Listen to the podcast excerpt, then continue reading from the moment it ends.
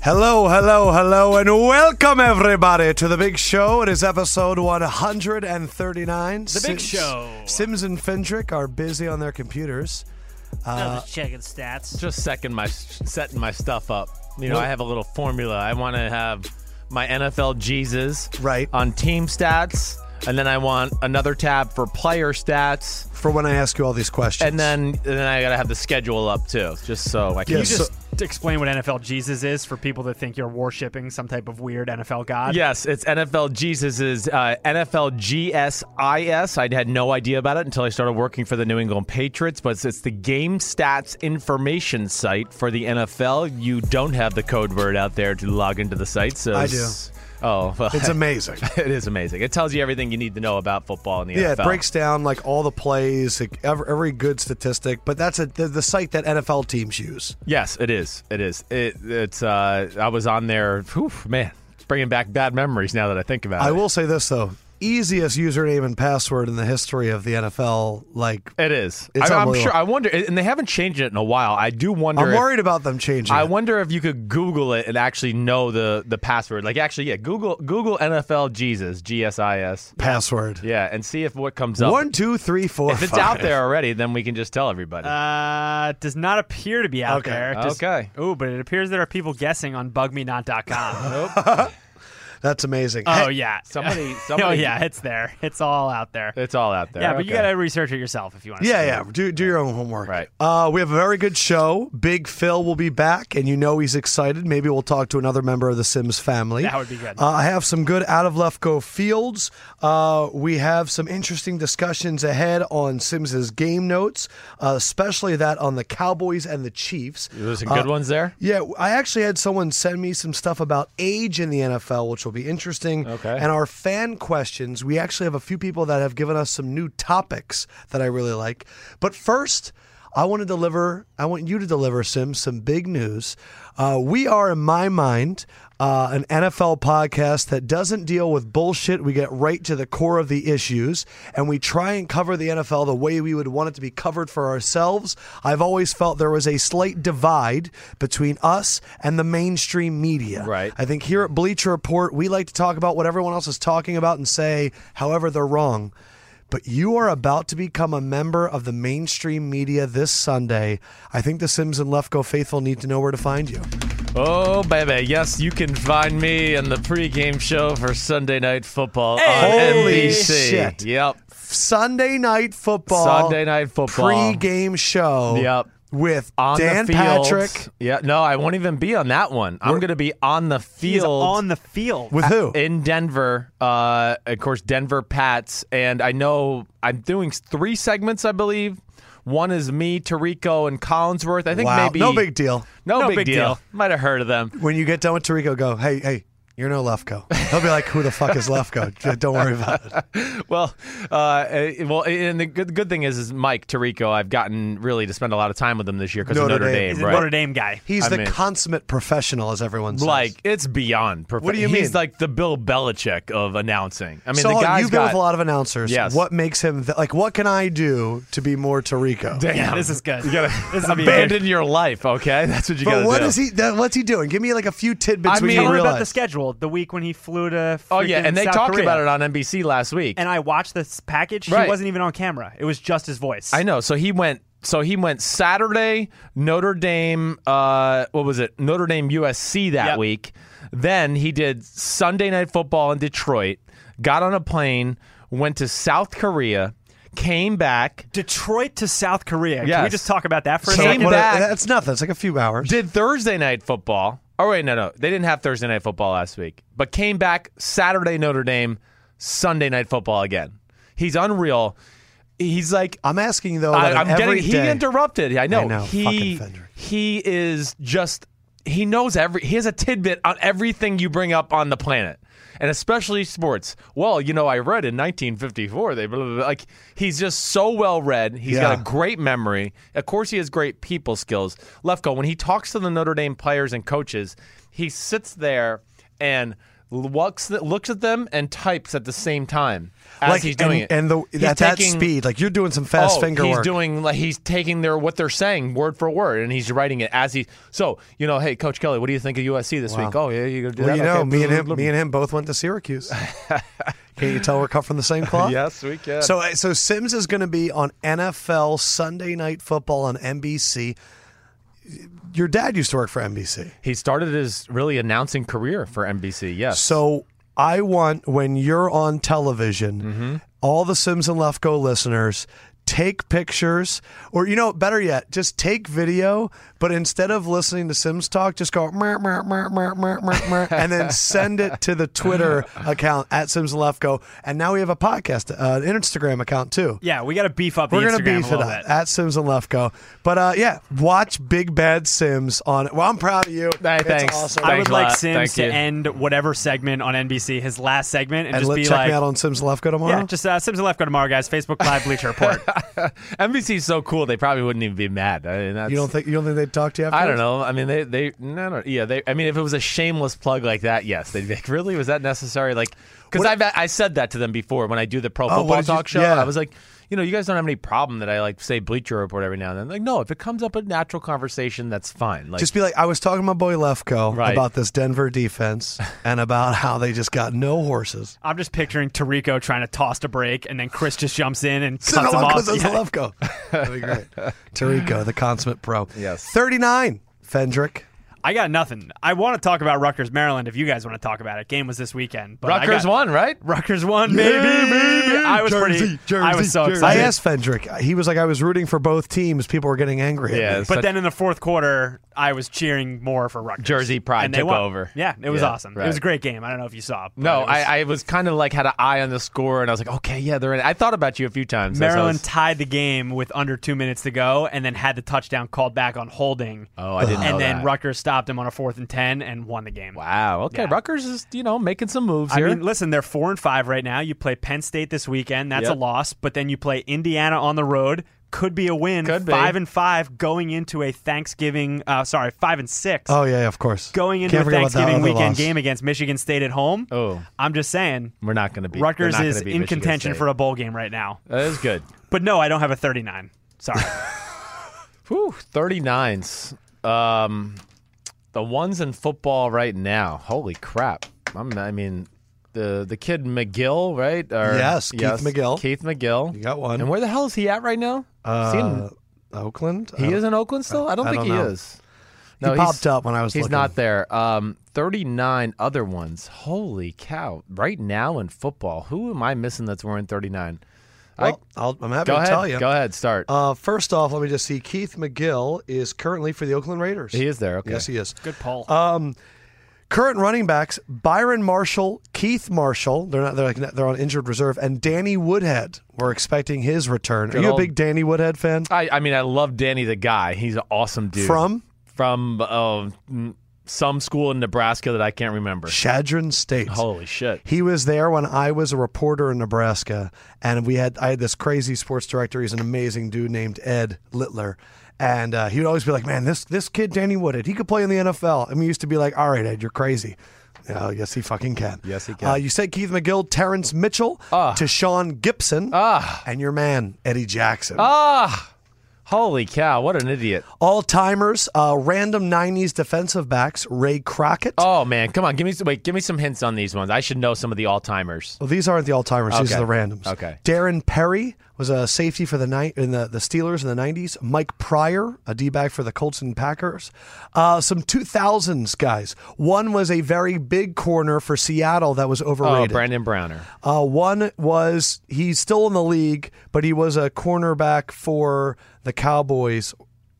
Brandon Carr. Yes. Right. Uh, and then a recently retired chief. Oh, Abdullah. Yes, Hussein Hussein, Abdullah. Right. Uh, here's another one. Random former NBC broadcaster that now does the draft. Ooh, NBC broadcaster. Now he's on the NFL Network a lot. oh, Mike Mayock was Mike 39? Mayock wore 39 for one season. Hmm. That's a good Uh, one. he only really played one season. Uh, two random funny names that I enjoyed in the 1960s. There was a punt and kick returner by the name of Kermit Alexander, and then there was a guy in 1998 whose name was Pooh Bear Williams. Ooh, I remember Pooh Bear Williams. He was a running back. I think it was Okay. Florida State. Now the bigger names: Lawrence Maroney Lawrence Marone. was the king of the man. I really thought he was going to be something special. Yeah, he had, and I like, got those two screwed. years. I got screwed by Bill Belichick just throwing in random running backs. I thought he was the guy, a Minnesota guy, right? he was he University was of in the Minne- him backfield and with who? Barber. Oh, Marion Yeah, Barber. Who? Yeah, both of them had the kind of the same Man. careers. They got off these great starts, but it was like they got punched, you know, hit Punch too drunk, much. yeah. Yeah. punch drunk. Fast Willie Parker. Oh man, thirty nine. Right, big How run in the good was Super Bowl. he? Willie Parker was when he was early in his career. I can't remember what happened to him. He hurt his hamstring or had a leg injury, and he never regained the explosiveness that he had in that But he was first the two perfect years. change of pace to Bettis, and then he Yes. was actually the main guy for a little bit. Yeah, Larry Zonka. uh, Zonks, man, beast. Yeah. beast. I mean, yes. I mean, I think you've talked to people from that era. It's, I think he's probably underrated in, in our eyes, Uh, or, or we don't realize how good he was. Who's better, him or uh, Ringo? Uh, you mean Riggins, John Riggins, Riggins? yeah. yeah. they're very similar that way. Mm, that would be a good one. Um, man, Z- And then, and then probably Zonka. yeah. Okay. Yeah. And then Steven Jackson. Ooh, that's right. The One of running back for the freakiest Rams. of all time. Uh, in 2006, Yes. Steven Jackson rushed for more than 1,500 yards, had 90 catches for 800 yards. Yeah. He is currently 18th all time with nearly 11,500 rushing yards. Is he a Hall of Famer? No, but he's a legend all He's right, time. like- he's one of the freakiest. Is Corey Dillon a Hall of Famer? Hmm.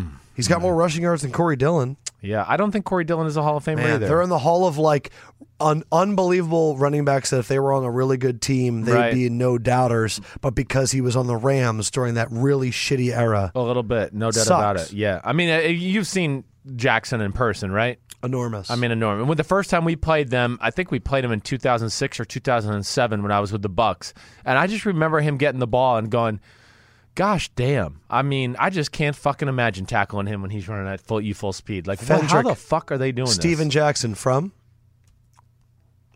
You got it. I don't know. I don't think he does. Oregon State. Oregon State. Go Beavs. I'm Uh, not gonna get that. NBA 39's Jeremy Grant, Greg Ostertag wore it for two years, and Tom Tolbert wore it for one. Major League Baseball Sims, your favorite baseball player, Roy Campanella Oh. wore 39, and Dave Parker was a 39, and also Dominic Hasek. Dominic Hasek. Dude. Go on. Hi, hi, Chris. It's Danny Parkins, Left Ghost friend from college. We have a show tomorrow in Chicago. Can we have you on? Thanks. He's actually a big radio host in Chicago. Lefko just giving out your number to people. Apparently, No, that was like it months was somebody ago. he set up already, and yes, Have you already done it with him? I did it with him once. Yes, Yeah, he's good. Yes, he was. He was very It's good. that's the hardest thing about having a radio show is you have to suck up guests? all no you have to you, you have to get rid of all your pride and like be like hi I know this is annoying but can you join me tomorrow like you're always having to book somebody yeah, I- You gonna yeah. do it? N- uh, no, I'm not. I have enough shit going on in my life. Can't do it. uh, Uh, what is our Second Amendment Chris it is not the right to bear arms it is Kyle, Kyle Shanahan, Shanahan is our, favorite, coach in the NFL Thank you. Quote It's hard after each game to look at the owners and say, We're sorry. I know we didn't do it again. This is very tough for me. I wish I could make this look better for York right now. I know this isn't there right now, but I know it will be. He's been great with that and understanding of that too. They've really let us do our job. San Francisco Chronicle actually wrote an article that said Kyle doesn't owe the, the Niners an apology, they owe him an apology. Wow. Kyle Shanahan continues to be the most beloved 0 and 8, 0 and 9 coach that I have ever seen in my entire life. Yep. I was watching the Sixers last night, Right. and at, it's one it's one o'clock in the morning, and they beat the Jazz by ten without Joel Embiid. And Brett Brown is sitting there, and he's doing a, an interview afterwards, and he's talking, and and one of the reporters goes, "Brett, I mean, you've been here for four years. Can you believe like what you just saw tonight on the road? You haven't beaten this team on the road since 2005." And he just and as he was saying that, I thought How many teams rebuild in the NFL and they, they bring in a new coach and they say it's going to be a new regime? And when all the bumps in the roads happen in like year two, year three, they abandon ship. Mm-hmm. And the Sixers had this coach through some of the worst years ever. And now, I mean, this team looks fantastic Right. because he's still there. Yeah. And the unity's still there. Right, the trust. And I thought about Kyle in this quote. Right. And about how they're letting me do my part. And granted, he was given a six year deal and Lynch was given a six year deal. Yep. One, how valuable do you think it could be to let an NFL coach get through those growing pains in year two or three? Or is that a sign like McAdoo that he wasn't fit for the job? And then also for, for Kyle, let's start there first. How much leash do you think he has? Well, I, I think he's got a good amount of leash because the team is just a disaster, plain and simple. And I I think that he's proven himself enough, even through this part of the year. You know, I know the last two weeks have been a disaster as well, but leading up to that, man, I mean, we talked about it. So good, so explosive on the offensive side of the ball without really truly any great offensive players, and especially below average quarterback play. So, from that standpoint, I do think the 49ers realize that uh, their team is not there to support a creative coaching staff uh, like the 49ers have. So there's going to be growing pains, and I think they're willing to deal with that because, I mean, we saw with Chip Kelly and Jim Tom Sula and where the team went, um, and they certainly age and they kind of miss that ability to turn over their team talent wise, and Yeah. they're doing that on the fly right now. I mean, you know, it, Kyle has totally changed that locker room around, almost too much to a degree. You've heard me say this, where they have no 49er moral fiber on their team Navarro anymore. Bowman gone. Right, right. You got Carlos Hyde is like, and, and, and Staley are the only two guys that know what it's like to be a 49er, right? And have like maybe some true, like, oh, we- we, you know, they've been here through the tough times and the good times. Um, so there's not leadership in the locker room, but I don't think that's the big deal. At the end of the day, uh, they're going to continue to do and make the team the way they see fit to fit their scheme. And, I, you know, it's tough. I wish he would have got one win to get off the schneid because the pressure uh, is, I'm sure, real. I mean, to be able to, like he said, you got to look the owner in the face. You got to look all the other people in the front Yeah. office. You're the head coach. At the end of the day, everyone's going to put on the win or loss to you. Well, it goes And he on your wants- record. It does, and he wants to be able to go like, okay, we won one, and we're going in the right direction. he's facing McAdoo this weekend. Yeah. What I just said about, you know, staying with a coach through the bad times. Right. You know, people in New York right now, and including myself, are saying McAdoo's got to go. Yeah. It- It's a different look. It's a different thing. There's tons of talent on the Giants. There's no excuse. yeah, because the thing with Brett Brown with the Sixers, Right. Even when their roster sucked, Right. they were still fighting really hard, Right. And that is something that you can see. Yes. Mm-hmm. And that Giants performance last Sunday night did not look good at all. No, no, I but mean, not- I mean, it was yes. Sunday, Sunday in the afternoon, Afternoon, right. It was awful. Yeah, it was awful. I mean, it, it was. It was.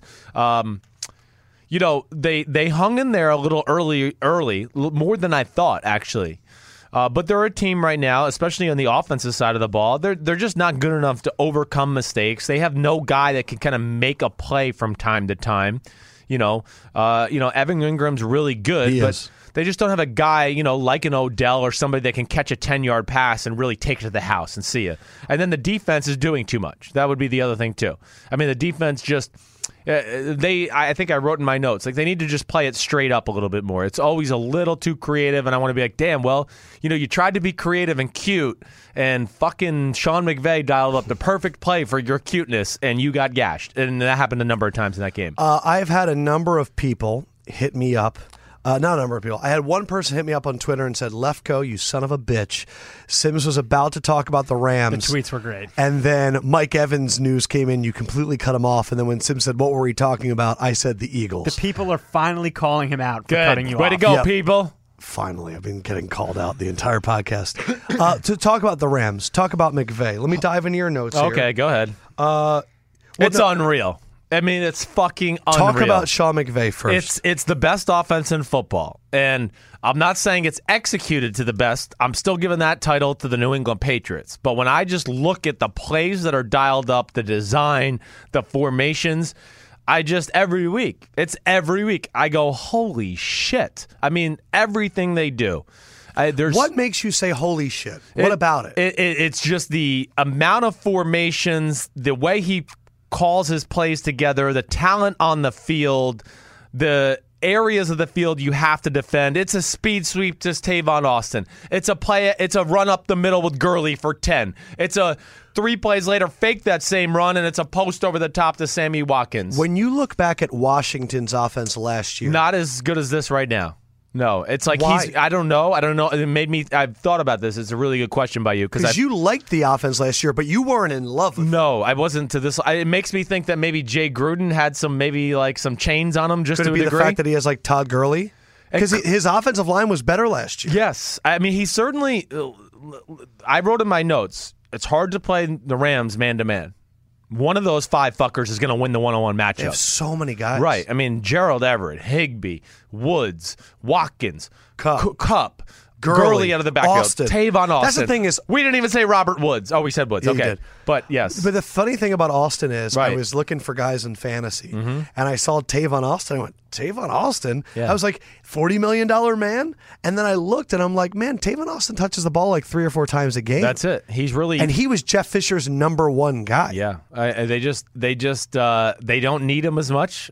They give him speed sweeps. They give him a few carries from the backfield. Yeah. but just what they do, uh, man, I, I I can't even really put it into words, Lefko. The creativity of all of it is amazing. I mean, just think about the game. I don't want to take anything away from Jared Goff because he is playing good. There's no doubt about You that. did write in there that he's still trying to get more confident as a thrower. Yeah, he is more confident. He really is. And one thing I'm saying is when he sees it, he's just letting it go. Where last year I feel like he would have took an extra hitch step or been like, Well, he was under "Oh, I attack." don't know if I should throw it. You know, this year he's at least letting it go. Does he miss some throws still where I just go, damn, he should hit that? Like he went 14 out of 22.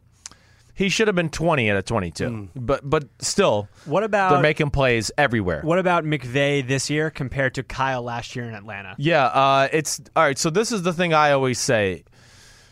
McVeigh's edge on Kyle is his drop back pass offense. Kyle's play action pass and run game is top is top of the line, and that's what Kyle when he gets you like with Atlanta last year. It's the run game, it's the run game, and then it's all these awesome play action passes off of it that just absolutely gash you. So then the linebackers and the safeties are like, well, fuck, I can't attack the run game because they might go over the top of my head, but I can't go over, you know, behind me because they might run the ball. So And then McVay is that drop McVay back. can run the ball. at all. He's all good with that. But yes, the drop back is just the amount. He has more inventory of drop back pass offense. Do you think Kyle would ever steal from Sean? I hope so. i it's something I'm going to say to Kyle after the year is over. Uh, and with all, and I'm. you think everybody should steal from Sean? is well, what it I mean, sounds I like. would. I certainly would. Now, every not everybody's gonna be able to, you know, include all those the the the players he has. Yes. But man, yes, it's amazing.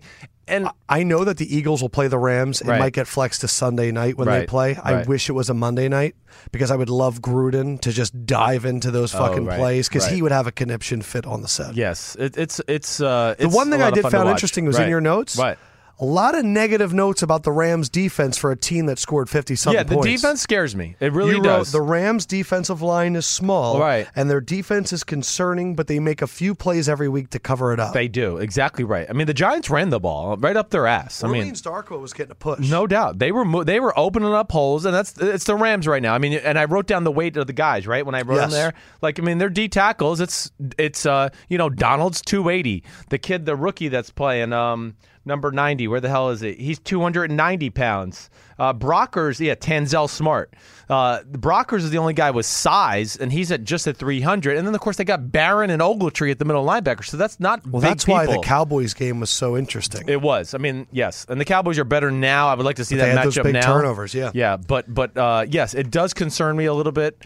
Um, but Wade Phillips, they like to just have these speed guys up Yeah. front, create ca- chaos. It's the perfect defense really for their team. Unless they have to play a team like Cowboys who can just control the run game Yes. and keep their offense off the field. that Which would is be why scary. Atlanta's defense was perfect for their offense last year, but it's not perfect for their offense this year. Exactly right. Uh, let me get to some owner quotes. Uh, this one, uh, Ursay, that the Andrew Luck injury is inside his own head. I went on a Colts rant recently about how they have ruined everything with Andrew Luck. Do you believe that he's done? And what do you think about Jim Ursay's comments? I think first of all, it really fucking pisses me off. Okay. Well, does every billionaire know every answer to everything? I mean, billionaires billionaires know everything apparently. We just need to stop everything and just go, "Hey, billionaires, tell us everything in the world. Tell us global warming, tell us spaceships, Tell us, oh, coach the football team. Oh, and, and also be a fucking doctor. Shut up, Jim Ursay. Okay, that's what I gotta say. I've been through this. First of all, uh, when You did. You your injury for years. People didn't know what was is it wrong in with your you. head, Chris? Oh yeah, it's in my head. I had the greatest arm, one of the five best arms in football, and next year I couldn't fucking throw. It's in my head. I, fir- I just, I'm totally fucked up, man. I can't figure it out. What happened? I used to be able to throw in my sleep, and now I can't throw. It's in my head. I mean, it's so stupid. I'm sorry. I'm, it really pisses Don't me off. apologize. I want It you to really keep does. going. It really does drive me crazy. Andrew Luck would play a game if his right leg was chopped off. I mean, he's you're talking about the toughest motherfucking quarterback we've seen in really football the is. last 20 years. I mean, he got killed and yes, did they wait too long to get surgery? Certainly. It's a bad injury. And it brings me back to my old adage. It's not in his head. He's got to find the right people out there to help him. We've talked about NFL rehabilitation. I'm sure they're giving him lots of ice and electric stim to fix the problem because that's all they ever do. You got a hurt knee? Well, I- Ice and electric stim. You can't should throw? hook him up with your Ice- doctor. I, I would like to if he's out there. I, I actually thought about it. I thought about reach. I don't know his agent because I thought it was Tom Condon, but I don't think it is Tom Condon. Mm. Um, but yes, he's got to find a way, and he's just got to get ready for next year. They're not going anywhere this year, anyway. That, but I will say this: I think Jacoby's playing well. He oh, definitely, definitely. People are still shitting on Jacoby Brissett. I think he's playing great. oh, that's ridiculous. Yeah, Jacoby, he could be a starting quarterback for somebody next year. He is. The Yeah. fact that he got thrown in that situation in Yes. the middle of a week Right. Mm-hmm. and has picked it up this quickly with really not a great offensive line and other than T.Y. Hilton, not a lot of talent. Yeah. Uh, and just keep throwing the ball to my man, Jack Doyle. oh, Jack is tearing it I up. love fucking Jack Doyle. But that bothered me that he Another said that. owner quote about a uh, quarterback. You know, Mara wants this team to start really looking closely at the top college quarterbacks. if that's what it took for a scouting department to start scouting quarterbacks, Yeah. What do you think he? What when that news comes out? What does that really say? Well. Does that is that I'm ready to move on from Eli? Is Yeah, that I, what I that do quote think. was? Well, I do think that there that is a basic, that is a plan statement But Sims, weren't they going to try and draft Patrick Mahomes? Thank you. last And year? you know how many times I've said that publicly, even on NBC and know all why it those doesn't things. get picked up well, more. because because it's true, and the Giants aren't denying it, and it, it- there's nothing to talk Giants about. won in Mahomes. Giants won in Mahomes. Yes, and then Giants the won in Chiefs Mahomes. traded up and beat Right. them for The it. Giants wanted Patrick Mahomes, but I think what it does now is they're starting the they're starting the process to get into the fans' head, to get into the media, Mm-hmm. Might be time for a to get change. to Eli's head and his camp. Like, yes, this is coming. It's official. The time is here. We're actually thinking about it. We're not actually thinking about it and just not going to tell anybody and do it behind the closed doors anymore. But this might be draft a quarterback and he plays soon. It- it this could might be. not be like he sits there for two years and learns Uh, from Eli. Oh no, I you know you've heard me say I'm still a believer that I think the Manning camp started the whole Eli Manning to Jacksonville Jaguars Mm. thing. I think that's from them. I mean, just Gary Myers was the one that said it. Gary Myers just wrote that book about fathers and quarterbacks Right. and everything. It just to me, You're can- really good at connecting dots. I'm all right. You know who else is connecting dots? Who's that? Remember when I said last week that Jerry Jones is going to become Al Davis? Right. What did Al Davis do to the NFL back in the AFL days? He sued the NFL. sued the NFL Right. and he created the new NFL. right. Bleacher Report. Jerry Jones hires lawyer and has threatened to sue NFL to block Roger Goodell's contract extension. Jeez. Apparently, what I had read is his issue is that it's not incentive based. He wants Goodell's contract to be incentive based because they have a new collective bargaining agreement and they have new TV contracts. Right. He doesn't want Goodell just to get the $30 million. He wants his contract to reflect his success in the CBA and the TV. And I got to be honest. I agree with Jerry, but that's not the only thing that Jerry's doing with his phone, texting his lawyers. Uh, so, this Colin Kaepernick lawsuit is going to be, I believe, one of the best things to ever happen to this podcast because all of these dudes' texts, I hope, become public domain. Here are the phones that we might have access to in the Colin Kaepernick collusion case. Right. Kaepernick, dude, you're the fucking man. This is awesome. Bob McNair, Paul Allen, Jed York, Bob Kraft, the Ravens and Titans owners, Roger Goodell, Troy Vincent, Bill O'Brien, Mike McCarthy. Oh, if I get a Mike McCarthy text that's like Aaron Rodgers thinks he's so fucking great, wait till I watch games without Just him. imagine this uh, group text. Bill O'Brien's going, I don't want that fucking Kaepernick. I can win with Osweiler. I can win with anybody. Uh, but the interesting quote here is from Jerry Jones. Quote, they're going to be a little surprised at how little I use that phone. Apparently, back then he was still using a flip phone. And the follow up quote is Me and all the drug dealers in Dallas had that flip phone. That's a real fucking quote. He said that me and all the drug dealers in Dallas had the same phone. These owners have to have multiple phones. They right? got a bat phone. and they're have- taking some and they're like, oh, clean it up, present it to them nice. Who knows? Uh, You know, again, I mean, Jerry Jones is using a drug dealer flip phone. jeez, that's unreal. Well, my agent still uses a flip phone. It's it's He embarrassing. really does. Yeah. He's got The his only- iPad though. He has of the iPad. So, but Your it's still- agent, I feel like, is somebody that would take photos with the iPad at a wedding. like he'd hold up the he iPad. probably would. Uh, yeah. What, do you Jerry's- think we'll get some information from those I phones? mean, Uh, we're going to get something. I don't think collusion happened openly with Kaepernick. I really don't. I think that this was a. I think every team just realized, man, I don't want to deal with this. Can there be something as like internal collusion, or is that not collusion? Collusion's only when you talk to other teams. There yeah, can- if you talk within your own team, isn't that how they do If every, I look at my coach yeah. and go, "This is a bad idea. I don't believe in him."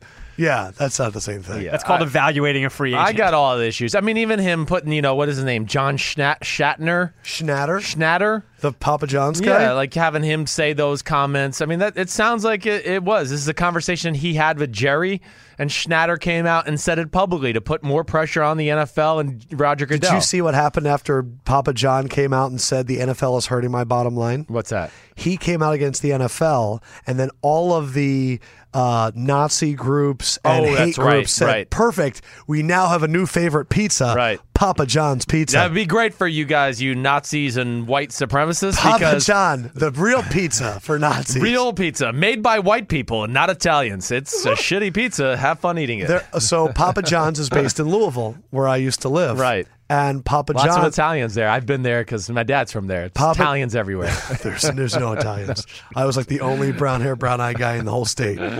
And he would come to games. Right. And I'm telling you, this little five five dude wearing a leather jacket and tight black pants that if he farted, his shoes well, would it's called pop the off. stadium's after him, right? Papa John's Cardinal Stadium is the Right. Oh, football stadium. okay, yeah, yeah, The, okay. the, the basketball stadium is the Yum Center. Oh, the yum. But it always looked like he had some mascara on. And it always, he would just.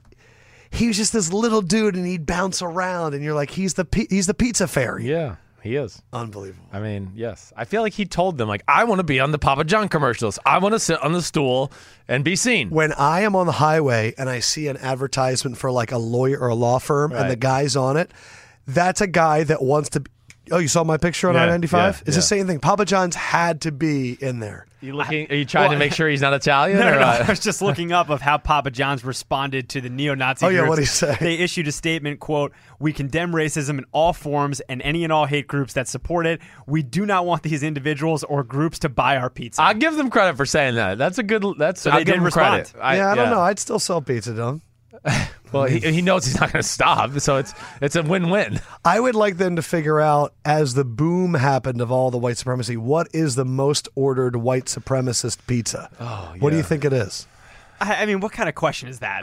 I- what, what I kind think of it's question is that? Hawaiian. Left go. I think I think white supremacists Oh, you're talking love Hawaiian. toppings. You're not- Yes. oh, that's a good question. All right, I put it out to the Twitter Oh, audience. and it's, see what we it's get. plain cheese and, and sausage or bacon, guaranteed.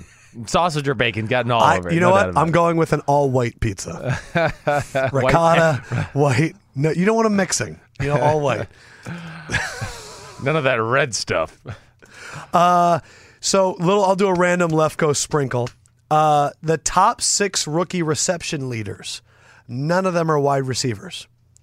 Christian McCaffrey, Alvin Kamara, Evan Ingram, Kareem Hunt, Tariq Cohen, and Kittle. Wow, None of the top receivers. that's pretty amazing. I think that's pretty So- cool. It really is. Another random nugget.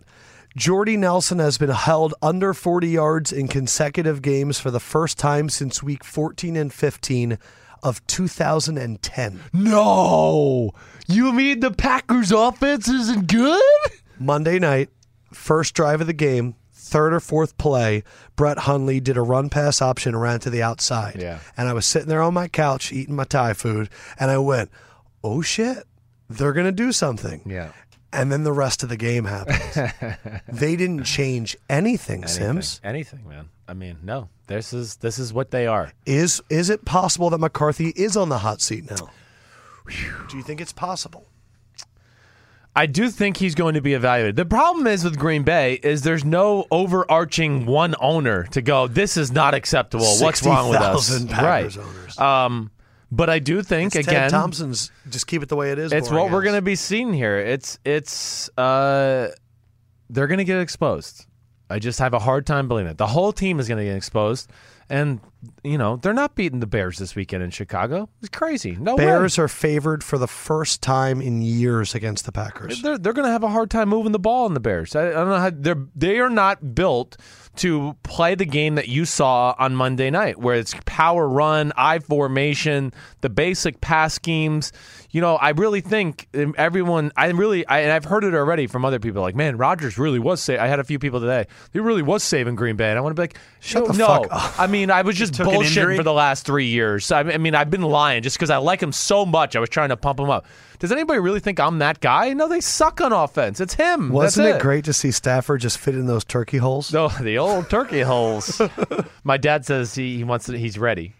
No, Oh, we're not ready. I have five more minutes. Okay, good. Uh, but hold on, Stafford though. What a, what a stud. What a stud. Um, Lions are still a viable Lions are player. a thing. Yeah. Well, I mean, the biggest thing about the Lions, just think about who they lost to. Yeah, their schedule has been insanely It's tough. been insane, right? So they're still in this, and their defense, they don't let up a ton of big plays. I wish they could run the ball with a little bit more success, but as long as you got big old Matthew Stafford back there, they got a chance to beat just about anybody. Let's call Phil. I'm ready for Phil. Give it to us, Nick. Big Phil, he's filling time. We also have a, another Philosophy. that we got that as an iTunes comment. I really hope someone else picks up. Now he's ready. Mama Sims. She was great last week. She was. Did we She should pitch get her that own to him segment. last year? Philosophy or last week? I don't know. Yeah, what are y'all talking about? I was listening. I was. checking Hey, in Phil. on you. Well, let me let me pitch this to you. This is from Asapasapalal's greatest podcast ever. Sims and Lefko is the greatest podcast I have ever seen. And when Phil comes on, it should actually be called philosophy. I think that's what they used at CBS, though, right? All those years? Yeah, I think it was Well, philosophy. Oh, screw yes. that. Yes. Tell No, us how but you that- really my feel. New nickname is Vanilla Ice. I like that. Vanilla Ice, Ice. ice, That's a rap. baby. Where did you come up with that? You're not creative enough to come up with that. Who said that to you? Uh, Nate Nate Burleson. He goes. I don't know what to call you. Sli- Uh, Sim Shady. that's Like, pretty good. Man, did you get that off the top of your head? Because I just blurted this. I said whatever. I said, man, Brock, you the man. If you can, word out or something like that. I don't know what. Whatever people say. Right. Oh yeah, that's what people say. And he just goes, "Wha- hey, first off, it ain't word out. and then he said, called me Vanilla Ice and whatever. I said, and then uh, we went to commercial. I went, did that just come off the top of your head? He goes, yeah, but I was waiting on it when I knew you were going to do a rhyme or something. That's awesome.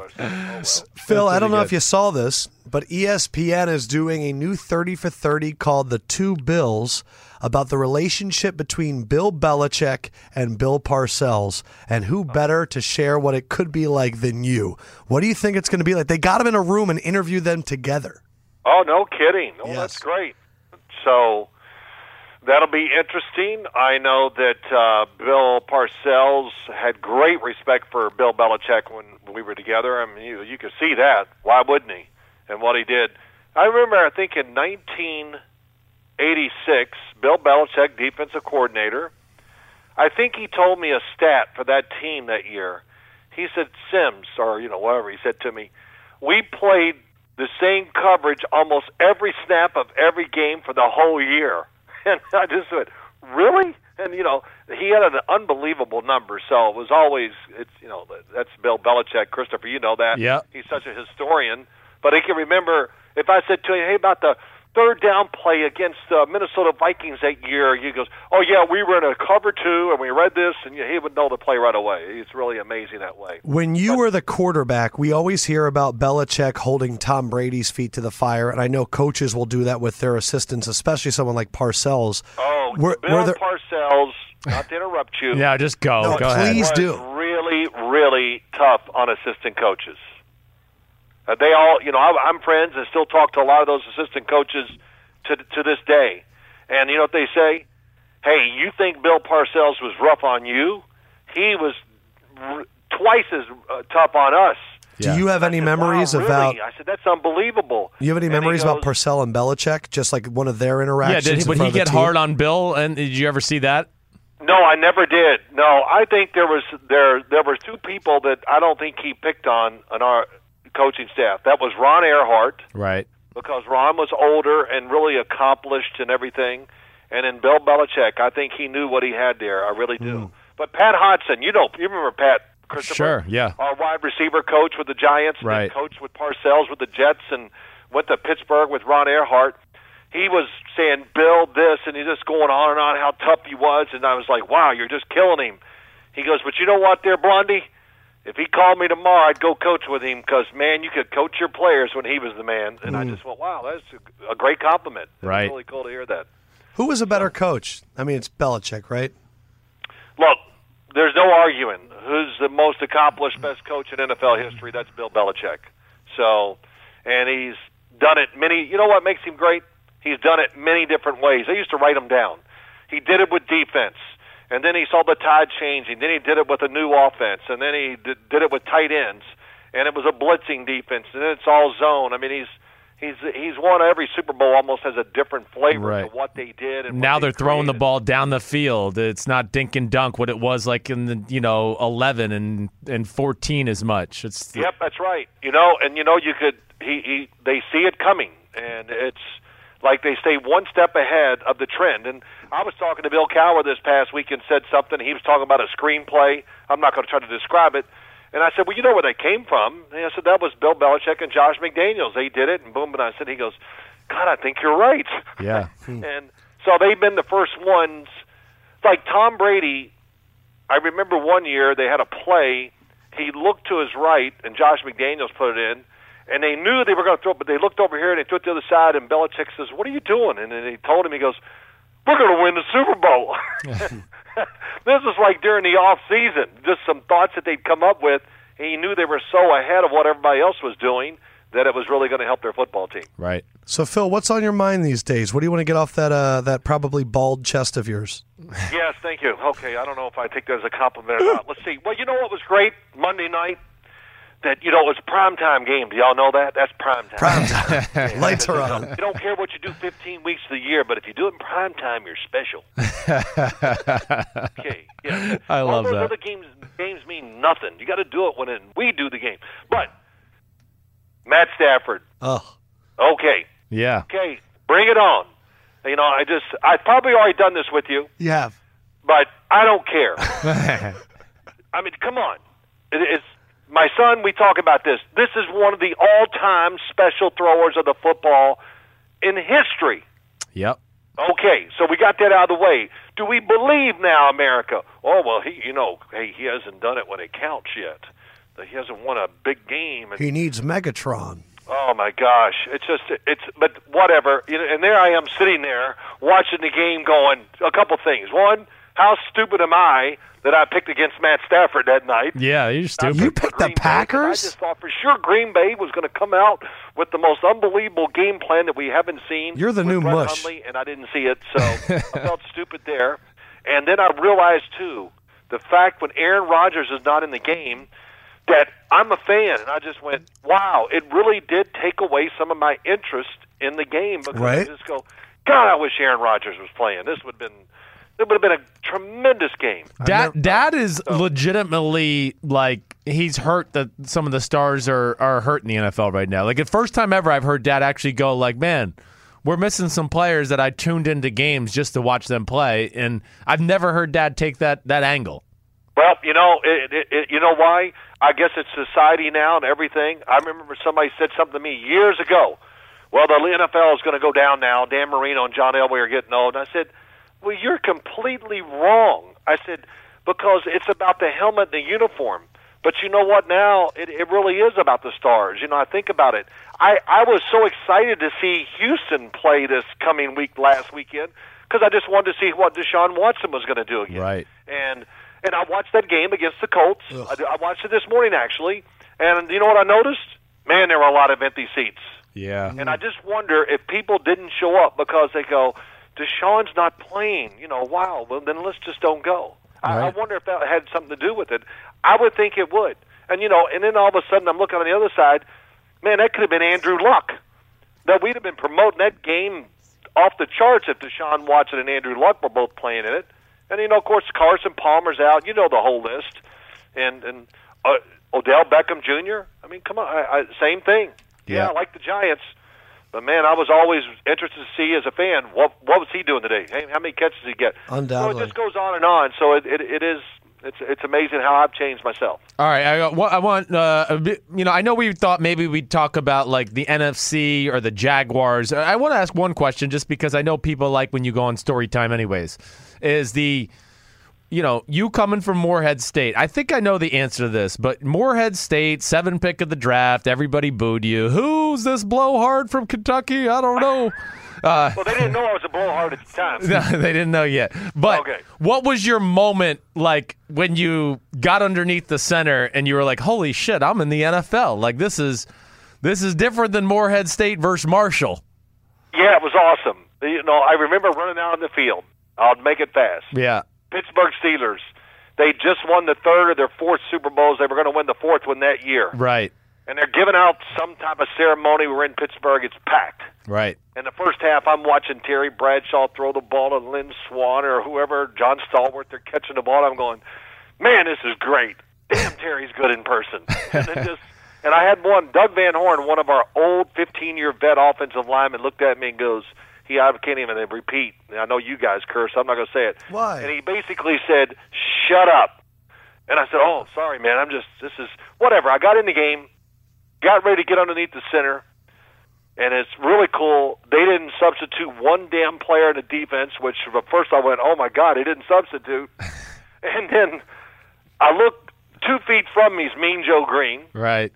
Two feet, uh, four feet in front of me is Jack Lambert, and I'm going, "Damn, he's tall, and, and he's really skinny." And then he starts barking out signals, and I said, "Hell, he's got no teeth." and it, you know, so and there's Mel Blunt, Donnie Shell, um, shoot, Jack Ham. Yeah. Oh, I forgot the other outside linebacker's name off the top of my head. Jack. Um, well, well, whatever. So all these guys, it was just incredible. It Right. really was. And I remember, And what happened on the play? well, my right guard jumped off sides because he had to block Mean Joe Green. He was scared to death. and then he jumped offside the next play. We got first and twenty. I go, damn, we're never going to get a playoff. And, and uh, as I'm walking back to the huddle, Mean Joe Green goes, "Hey QB, if you guys don't go on the first sound over there, you're never going to run a play." and I, so whatever. Third and twenty-four after two runs, and I'm thinking they're going to play a prevent defense. So I'm going to look down the field and I'm going to throw that ball to the running back, and he's going to get killed by the you know as I look over, but he's going to get about five yards, and I'm going to leave the field going well I'm one for one, and I come up to the line of scrimmage and I swear to you they had 11 guys within one inch of the line of scrimmage, and I don't know how. I threw the ball down the right sideline, and Ernest Gray, who was a second round draft pick that year from Memphis, Right. caught it for 42 yards over Mel Blunt. Wow. Damn, Wow. I didn't My know next that. That was play your is a first 20-some yard completion. Completion down the middle to Al Dixon, and then my third throw was on third and whatever down in their territory. I get hit. I let it go really quick. I hit the ground. I hear the crowd roar, and I go, "Oh God, that can't be good." And I think it was returned like 90 yards for a touchdown. but I walked off the field. Everybody's going, "Don't worry about it." And I said, "Hell, I'm not worried about it. I'm two for three, man. That's all I know." But it was a great experience. And what rounds it off, we win the Super Bowl in '86. We're down there in preseason in '87. We beat them in overtime, and I, I think I threw a touchdown in overtime to beat them. I played the whole game Right. back then. Right.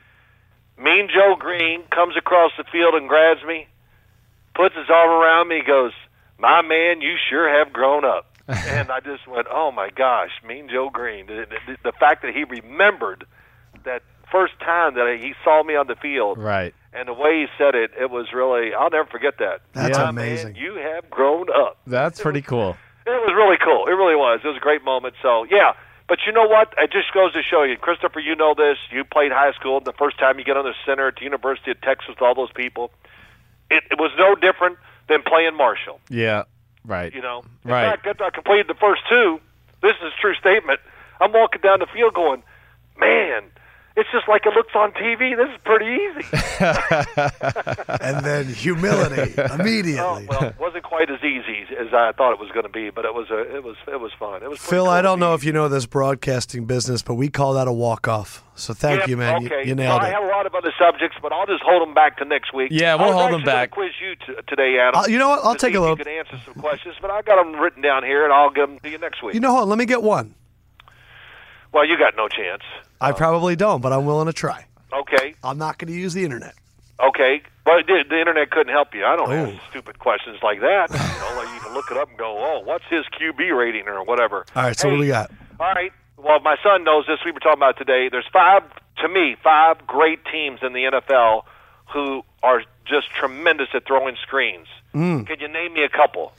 All right, so I'm going to go Don't Rams. look at my son. Don't cheat. I'm No, not, he's I'm not. I'm not looking. Hold on, I am. I am. He, gonna he do- said one. Say your We, first I I one. know am one gonna because say it the was in your Rams. notebook. We already talked about the Rams and their screen game, so that's oh, you did. Oh, yeah. I'm going to it's say. phenomenal. Okay. Hold okay, on. That's one. I'm going to say Rams. I'm Yeah. going to say Chiefs. no. Andy Reid is the master of the screen. Yeah, but I don't put him in the same categories I do these other ones because Andy Reid is a he's you know he's got the 20 greatest plays in football every week, so that's different. Okay. Um. Come on, just think of the good offenses. Washington. No, think of the good offenses. I am thinking Saints. Ooh, Bingo. that was a weird way to say that word. They're borderline like phenomenal. I Yes. mean, Drew Brees. I'd love to know his numbers on screens. Did I say the Must be Patriots? this year? About 39 out of 40 for about 500 yards. It's amazing. Did I They- say the every time Patriots? they run it, it just crushes the defense. But that was good. So New Orleans, and then what would be the next one? New England. Thank you. Um. Did I say the? Sa- I already said New You said, Orleans. you said New Orleans. You said the Saints, the Patriots, and the Rams. uh, Detroit. Good ones. We just watched one on Monday night, but it's it's gone. Oh, the Green Packers. Bay, it's gone. It's over. That so that screen game. So then, will who's die the a little fifth? bit. And then Who's the Come on, fifth one? Who's the other really good offense in the NFL? I mean, the Eagles are awesome. Yeah, they're, he's a pretty good screen team, but Pittsburgh. Yeah, Pittsburgh. I had a feeling you were going to go there. Okay. Okay, well, you Are they didn't- a good well, screen well, team? Yeah, 'cause they Why could- didn't You say it. They throw those Antonio Brown screens. They Mm. they do. They, do got it all. Yeah. They So got it in all. your But mind- the Rams. They, that's what brought it to my attention. The Rams. were- They're just. They're phenomenal right now. They they got everything going. Were you And if throwing watch them screens? play, it's you know you they're a team I can't wait to watch play just because go let me see what they got drawn up this week. Yeah, that's right. Were that's you pretty cool. were you throwing screens back in the '80s? Hell, I don't even remember him throwing one. No. You know, we, I don't. When I first got in the league, there was no such thing as third down. You kept the regular people in there. We had split backs instead of I formation, and the defense didn't substitute anybody. It was just another normal down. Yeah. And I don't even remember throwing the football to a running back until a few years later. It just seems like, you know, you just threw it to the wide receivers. That's what you do. Yeah. Shit, I don't Or remember tight end you. down the middle or something like that. Right. I don't remember you throwing a touchdown pass underneath 10 yards until like year 12 of your career. I mean, it was always, you know, it was like if they didn't throw it from the 30, they know- weren't going to throw it in there. I know this. I'm gonna buy my son a watch for Christmas so you guys can call me on time. You know what I'm saying? Okay, we'll work. would be good. We'll work on that. Okay, now that's a walk off there, Adam. There Yeah, we that was go. good. All That was right, see you, Dad. Y'all have a great day. Bye. See ya. man. true thing is, I like them a little gristly. and I like them a little upset. So I like to wait five minutes. I, 'cause I'm that's when glad we. energy Uh, comes. see, the, the reason I I- story time is great. Well, see, We that's need the to reason have I story asked. Time. That's why I asked because these you don't understand. He doesn't tell stories, so like I've never heard that before. what I do you knew mean he it- doesn't tell stories. He won't tell story unless he's got an audience. Then his fucking brain somehow clicks on, and all of a sudden he remembers shit that he never would tell me. So I knew it was something with the Steelers because I've heard him say that before. Like just like, oh man, my first time ever on the field was Pittsburgh Steelers and Steel Curtain, and I was just like, okay. But I knew there's more to the story. And sometimes he gets a crowd around him, or maybe we are kicking back and having a drink, and we have a crowd around him. Yeah. it'll stories will come out, and I'll be like, holy shit. I mean, I this mean, is what this podcast is for. So, is good. to getting you and your dad to have story Thank time. you, thank you. I just assume with all the ball you guys have talked over We your talk entire ball, life but he's that not going to get you've heard nostalgic everything. always. Yes, not. Let us get a little in the weeds, shall we? Uh, should we do a little out of left go field, or should we do Sims's game notes? Do out of left field. All right, I got a few out of left go field. Where's your hat?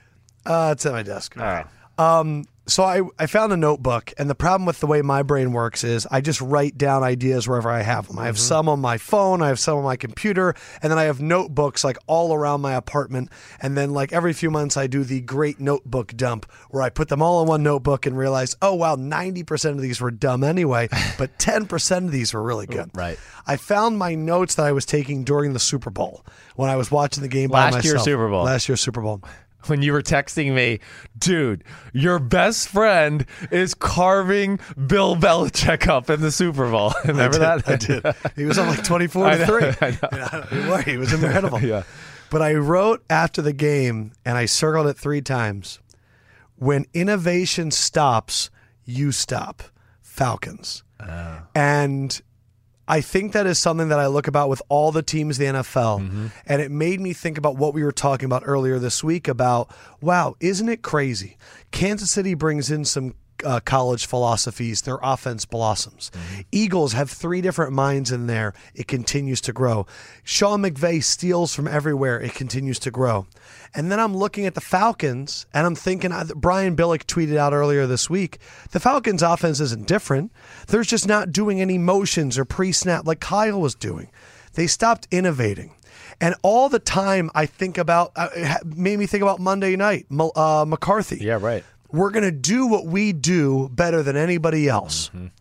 When you stop innovating, you're dead. Yes. Because everyone will catch up to you that quickly the Seattle Seahawks defense was innovative and they were adding new things to it all the time. Right. But all these other Seattle fake defenses that are out there, the Atlantas and all that stuff, if that's all you're, the Niners, if that's all you're going to rely on and you're not going to innovate every week, then you might as not as well show up. Right. Because you're not creating new things. And that was something that I thought about, which is like, some teams create all the time. Yes. And there's a new wrinkle. Right. And then there's other teams where every week it's the same shit. You're right. Innovative. I mean, yeah. I mean, you're, you're spot on. Teams that you have to be ultra, ultra talented to not be innovative and just say we don't really do shit, but we're so Minnesota's good. defense We're is gonna so whoop you. good. Right. They don't need to be that creative. No, they're not. They're just the right way of creative. Where on third down, Zimmer throws you something, you double go, A "Ooh, that gap." was pretty." Yeah, right. Or that was a cool little coverage they did. But yes, for the most part, they line up and do what they do.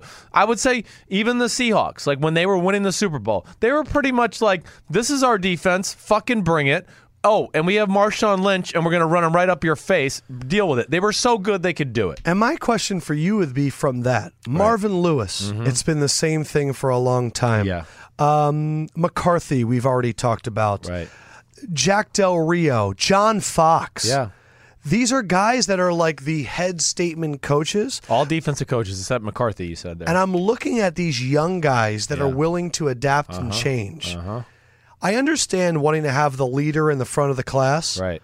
but at the same point, like I'm watching Sean McVay dial- drawing up plays on the sideline. I know that they're not all Sean McVays out there, but I don't know, man. These older coaching staffs, it just doesn't make sense to me. Yeah, there's not they're not willing to even try the new stuff. I mean, you got to try it to con- then to continue to build on it. You know what I liked from the Monday night game? Yeah. Left tackle Right. gets hurt. Right. What was the next play call from the Lions? Do you remember? I don't.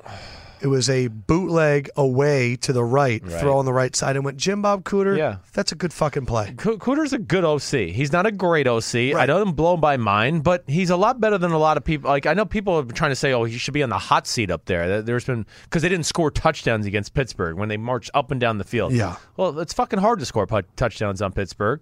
Uh, but yeah, I, I, I- I, I'm with you. You're you're totally right and spot on about the innovation. Think about Bill Belichick. I mean, it's just what Constantly Dad just innovating. said. Constant. Sean Payton. Why has he been the top of it? Constantly doing the next thing. You're right. Your dad talked about like the five different ways the Patriots have won Super Bowls using different philosophies. Constant. He, Yeah. Bill is so you can't smart. be Chuck Noll anymore. You can't run the same thing for four No, years, no. and You're right. that's going to be the thing. You're Mm-hmm. right. Another out of left go field. I read a really good. Oh, by the way, I tweeted something out. Mm-hmm. It is a four minute unedited clip from NFL Films, Matt Stafford's rookie year against the Cleveland Browns when he got hit and separated his shoulder, Right. came out of the game, and then went back in the game to Right. throw. I remember that. Check my Twitter, watch that clip. Stafford is a tough son of a gun. He is. And he is a baller. He's a and I baller. love that dude. Yeah. Uh, great piece in the New York Times about Johnny Hecker and how he's the greatest punter in the history of the game Hmm. and how he might be more valuable to the Rams than the quarterback or the running back.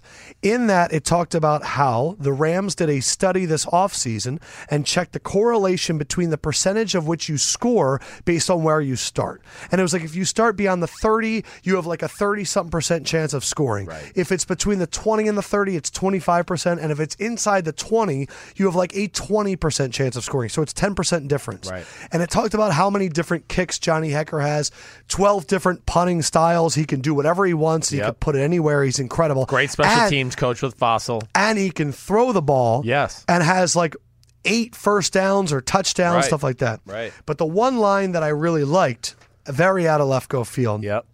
with my stoic philosophy. Hecker subscribes to the Zen concept of Mushin, imparted to him by Fossil, which means a mind cleared of all distraction. So much so that if you ask him about particular punts, he doesn't remember. Two things. One, I love any athlete that is able to be so mentally strong that they're able to control like that. And Stoic philosophy, which I believe in, which is you can only control what you can control, It's like Belichick again. It's, uh, I'm sitting here going like, this is Bill Belichick. Go ahead, Belichick sorry. loves Hecker too. Right. He, Oh, he, right. he says, I've never seen anyone play the position like him. Right. But the fact that the Zen concept is spelled M U S H I N, Mush. mushin, He's the mush. That's he is hilarious. the ultimate mush. And just like Johnny Hecker, I don't get down on my picks. I forget them. I don't even remember them. But I have had two back to back winning weeks.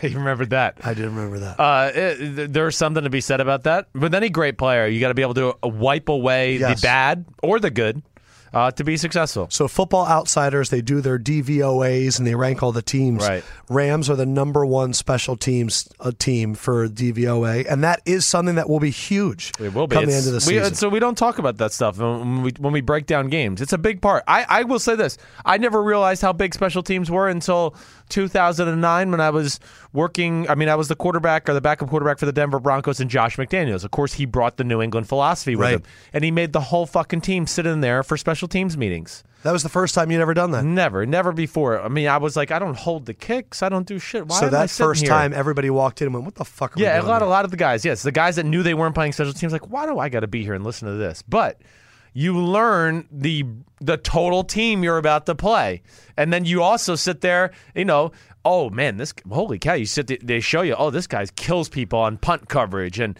oh, you start to learn things like you just said. This guy, this punter, is unbelievable. He changes the field position. Yeah, he like makes the Sam, game tougher. Sam all Cook, those the guy things. from the Baltimore Ravens, Right. He's the one that created all of the different kicks. That was his thing. And the Baltimore Ravens, they're coached by Harbaugh, former Right. special teams guy. Right. They have great special teams. Yep. But he had a whole thing. I saw an NFL Films piece about him when they would play Antonio Brown. He would see him getting kicked in the middle of the field. He said, "Oh, I'm not doing that. Yeah, there's no way. So he started kicking them knuckleballers. And what happens is, as the punter said, the returners are too afraid of muffing a punt. They they don't want to hurt their statistics. Right. So that's when you see a guy just go, like on the 25, I'm not touching that. Yeah, right. And it rolls to the Right. 10. Or they fair catch it and nobody's really that far, close to them, but they catch it because they're just like, oh, damn, I just got to catch this thing, this knuckler. yes. Right, There, right. It's, it's super valuable. Yeah, it is. Also, Uh, our man Hecker is 6'5, 240. Yeah, he looks legit. I figured he, I knew he was 6'5 or around that You know what I range, mean? but man, 240 too. Crap. Uh, by the way, Teddy Bridgewater, I want to give a clap. yep, he's back. Way to go, Teddy. uh, honestly, I didn't think it was going to be possible. Right. The stories that came out, people like vomiting upon seeing his leg and how awful it was. It has been a steady climb. Sam Bradford is going to go on the IR. Teddy, I- they're saying could even play this weekend, but if they're going to go with Case Kim, they're just saying he would be able to play. yeah, he's the backup, right? Let me just, I'm going to throw a little cold water. If you've just started listening to our podcast, we have long said that Teddy is a little overrated. Right. But I do not want to take away from the fact that what he is doing is fantastic. Yep. And with the way they play, he fits their style of play perfectly. He's not a Stafford, he's not a top 10 guy, but he's a very good game manager. Yes, he is. He's a good game manager. Um, and, and the biggest thing that I think he did, you know, the year they went into the playoffs and lost to the Seahawks because Blair Walsh missed the, the field goal. The, the biggest thing I think he does is He escapes pressure. So some of the bad plays they had, he was ab- able to get out of the pocket and throw the ball away, or buy some time and make some plays and throw a ball to at least keep them in positive situations. That's the thing that jumped out to me about Yes. him. Yeah, I mean, yeah, you know, you said it. I mean, Teddy Bridgewater, I did not think was a first round quarterback. Um, I do hear people now like, oh, well, Teddy Bridgewater should start. Should start, man. Come on, the Vikings are good. Case Keenum's Case playing Keenum's good. well. This is the number eleven offense in football. They're not like hurting on offense.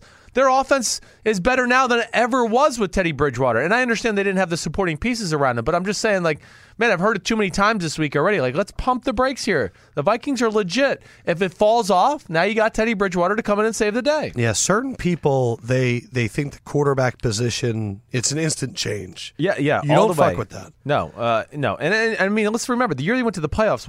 What did, that was 2015, right? Yes. They he threw for 15 touchdowns. I mean, it wasn't like he was he was 14 touchdowns, nine interceptions. So Yeah. yeah. all right. Let's get to some other quarterbacks in your game notes. Yep. You wrote pretty sure they benched Winston.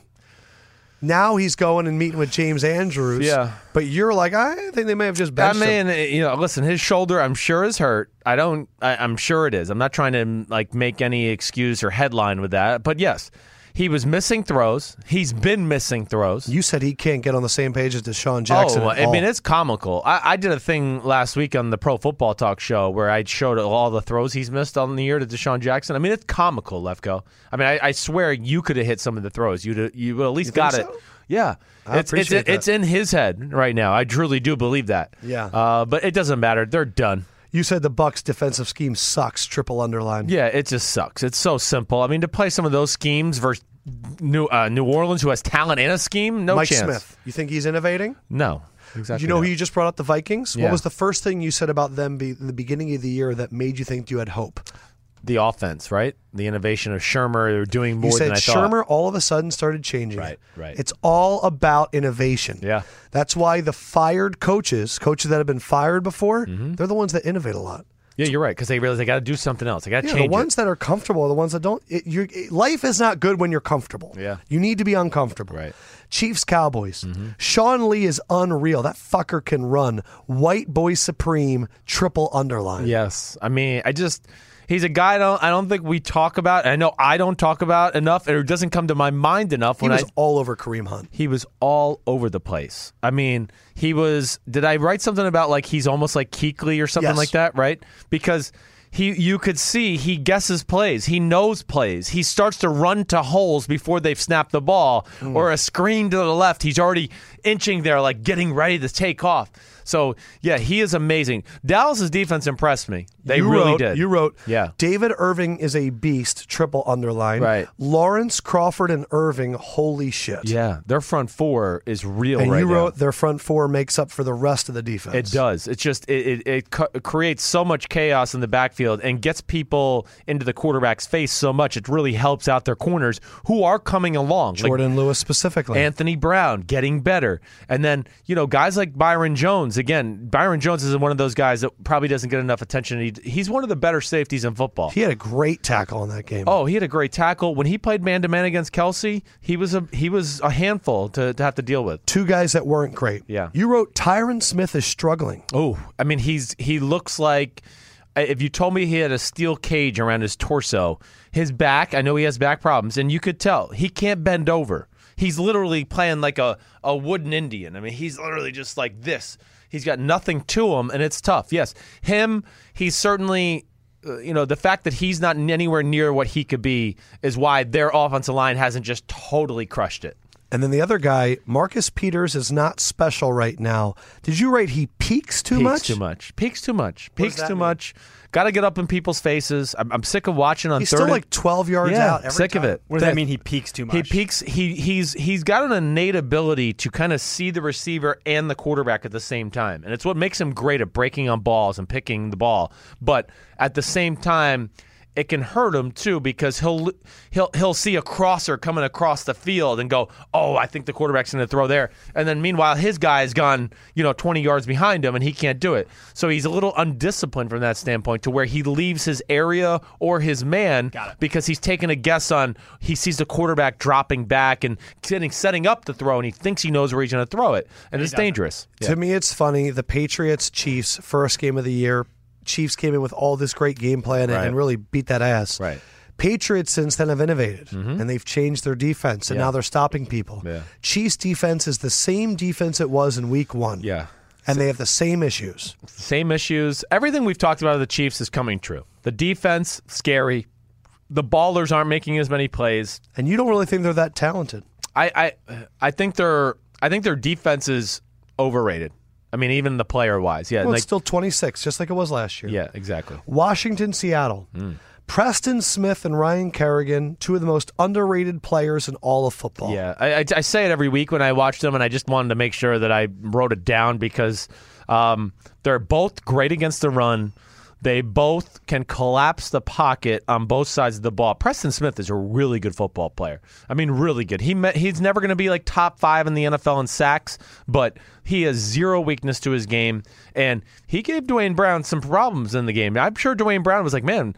Fucking blocking Seattle the week before was easier than blocking the Redskins. When I saw that Arthur Jones was on Washington, I know. went, when the hell did he get Yeah, there? it was like what, just two weeks ago, maybe. but you wrote all the names Arthur Jones, Junior Gillette, uh, McGee, Right. Ziggy Hood, McLean, Preston Smith, Kerrigan. Right. It's a hell of a front seven for It's- Washington. Oh, It really is. And you take about Zach Brown in the middle linebacker shit. and Will Compton, the other linebacker who's good. And I didn't even ask the other the add the other outside linebacker from Alabama, Anderson, fifty two. Who he made some plays. Sneaky depth on that front seven. Their front seven, they're they're you know me. I got a semi man crush on them because they, they don't try to just tackle people. They try to fucking kill They people. really do. I mean, do. Um, Kerrigan poses on everybody. I mean, they try. They want to kill people. Uh, the guy they were trying to kill, you wrote, Holy shit, Russell Wilson every fucking play. Holy shit. It's unbelievable.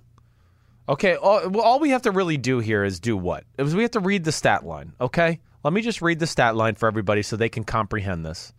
Pull up the box score. Pulling it up, here All it the comes. teams. 24 of 45, 297 yards, two touchdowns, two interceptions. Thomas Rawls, 9 carries, 39 yards. Top car, top rusher at the running back position. Oh gosh, there was Russell Wilson who had twice as many yards, 10 carries, 77 yards. It is the gr- un- most unbelievable. it's more unbelievable than Aaron Rodgers. You wrote Seattle is worse than Green Bay and Rodgers. At least Green Bay can protect a pass rush. Yes, it's every play duress. Oh, I mean, he must be. I mean, he has to have three IVs after the game. The way he has to run around and make things happen. Listen, he's going to throw interceptions because They ask him to do a lot. they ask him to do much, so much, and they can't do anything unless he takes some chances and makes some plays. Uh, you know, our old thing with the Redskins. The Redskins were so all over some of their pass schemes, it was scary. Lasky, man. I mean, it was scary. I mean, it was just like they he would drop back, three people would be down the field, and they had seven people right underneath all three of Makes them. me realize I got really lucky with that Dallas bet two weeks ago. Washington. yeah, yeah, really we did were have 'em. fortunate in that. We were. Uh, so my man Isaac Diamond emailed me and said, "Listen, uh, I I love what you're doing." Uh, he had a sentence that said, "I disagree with you so much, but yet think you are so awesome." And Isaac, that was the best sentence I've ever heard. oh, thanks, Isaac. Uh, it's talking about me, Oh, okay. but I thought he could be disagreeing with me too. I didn't know. well, But I appreciate him disagreeing and at least enjoying. Isn't that nice? That's nice to hear Isn't that. it rare to hear Right, someone? right. But he said, "Look, I did a little thing. Yeah. I did a little math, and he looked at the way the ages of teams compare to win and loss records. Oh, I like it. And what he realized was Yeah. uh, uh, after last week, the 10 youngest teams, if you combine their wins and losses, their winning percentage was 32%.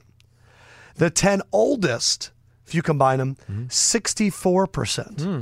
Say, showing that the older teams in the NFL have a better chance of winning than the younger teams in the NFL. Right. The top oldest teams. The oldest team is the Cardinals. They're three and four. The second oldest team is the Panthers. They're five and 3 Third is the Bills. Fi- oh, this third is the Bills. Fourth is the Dolphins. Fifth is the Saints. Sixth is the Titans. Patriots, Ravens, Falcons, Eagles.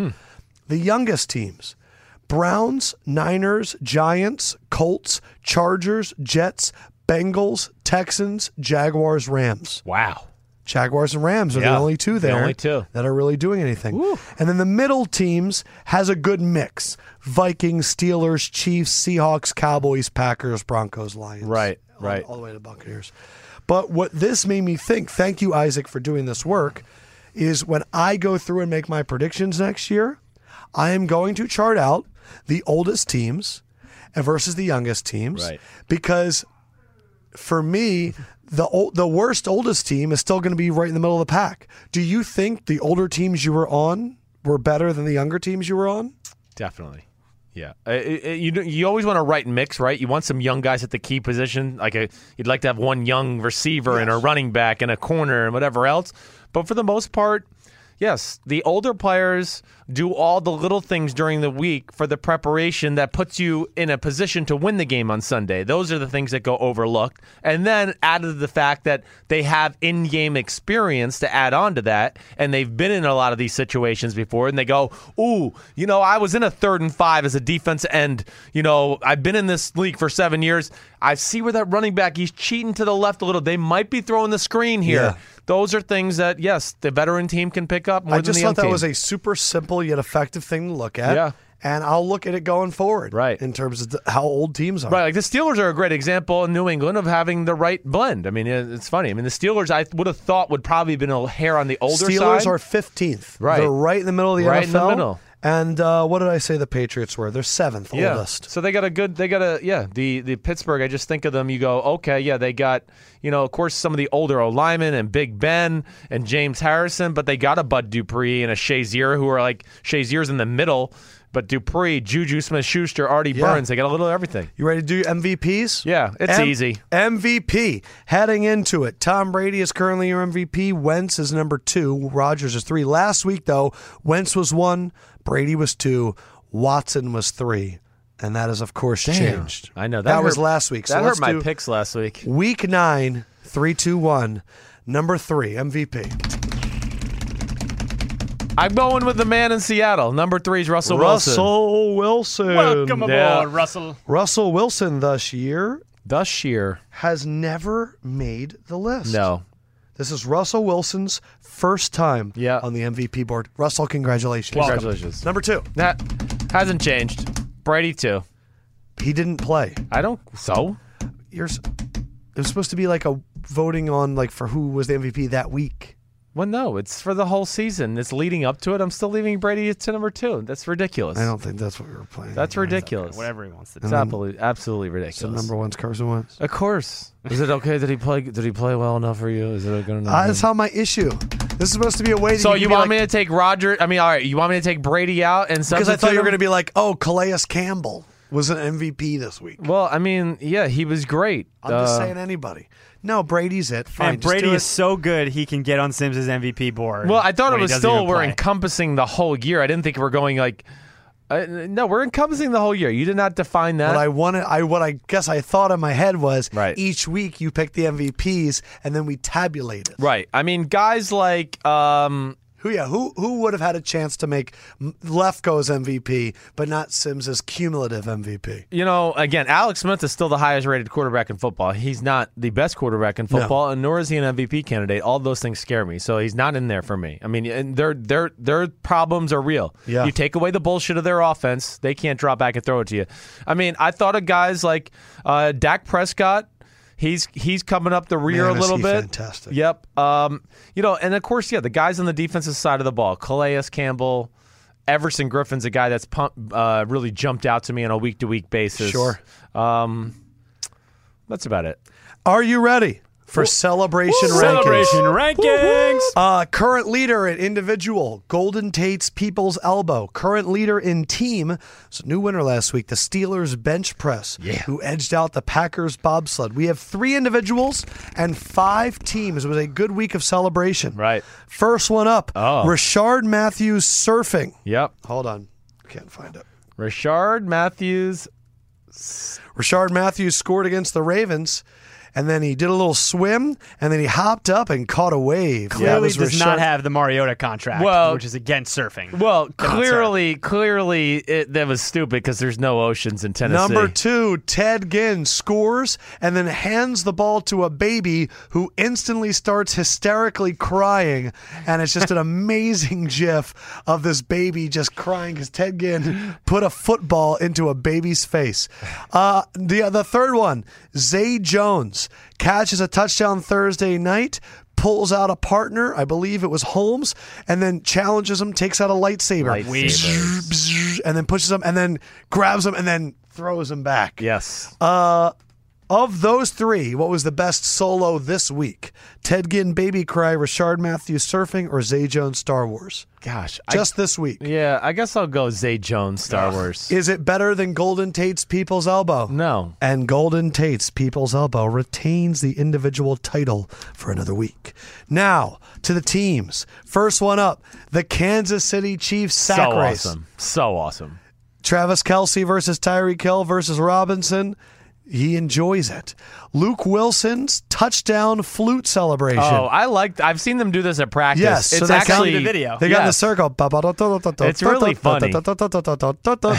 It is funny to see That- grown men doing that. this is a first one that we haven't had. Ah. A defensive celebration. Ooh, I don't think I saw this Our one. man Byard Yeah, got his fifth Kevin interception Byard. in two games. Yeah. And they did a synchronized, what looks to be like a Temptations little swing. It does. When Uh, I dip, you dip, we dip. And then the Lions busted out the Rock'em Sock'em Robots, Golden Tate and Amir Abdullah. I mean, on the they're playing sticks. video games though. It's not Rock'em Sock'em Robots if they're playing video games, right? Yeah, either that or it was either Rock'em Sock'em Robots or it was like Fight Night. Yes. And then the last one was the Jets defense celebrating or dancing on the field during the game, and all of them were in like a dance party. No, that was not a Yes. touchdown dance, though. That That's was what I'm saying. just- Neither was the Tennessee one, but I'm putting them in for the celebration. That was just- The we're gonna Tennessee turn one I up. really like. I love the team effort. Kansas City sack race. Right. It's a great week. Yeah. Kansas City sack race, Seahawks techno flute, Titans defense shuffle, Lions robe uh, fighting,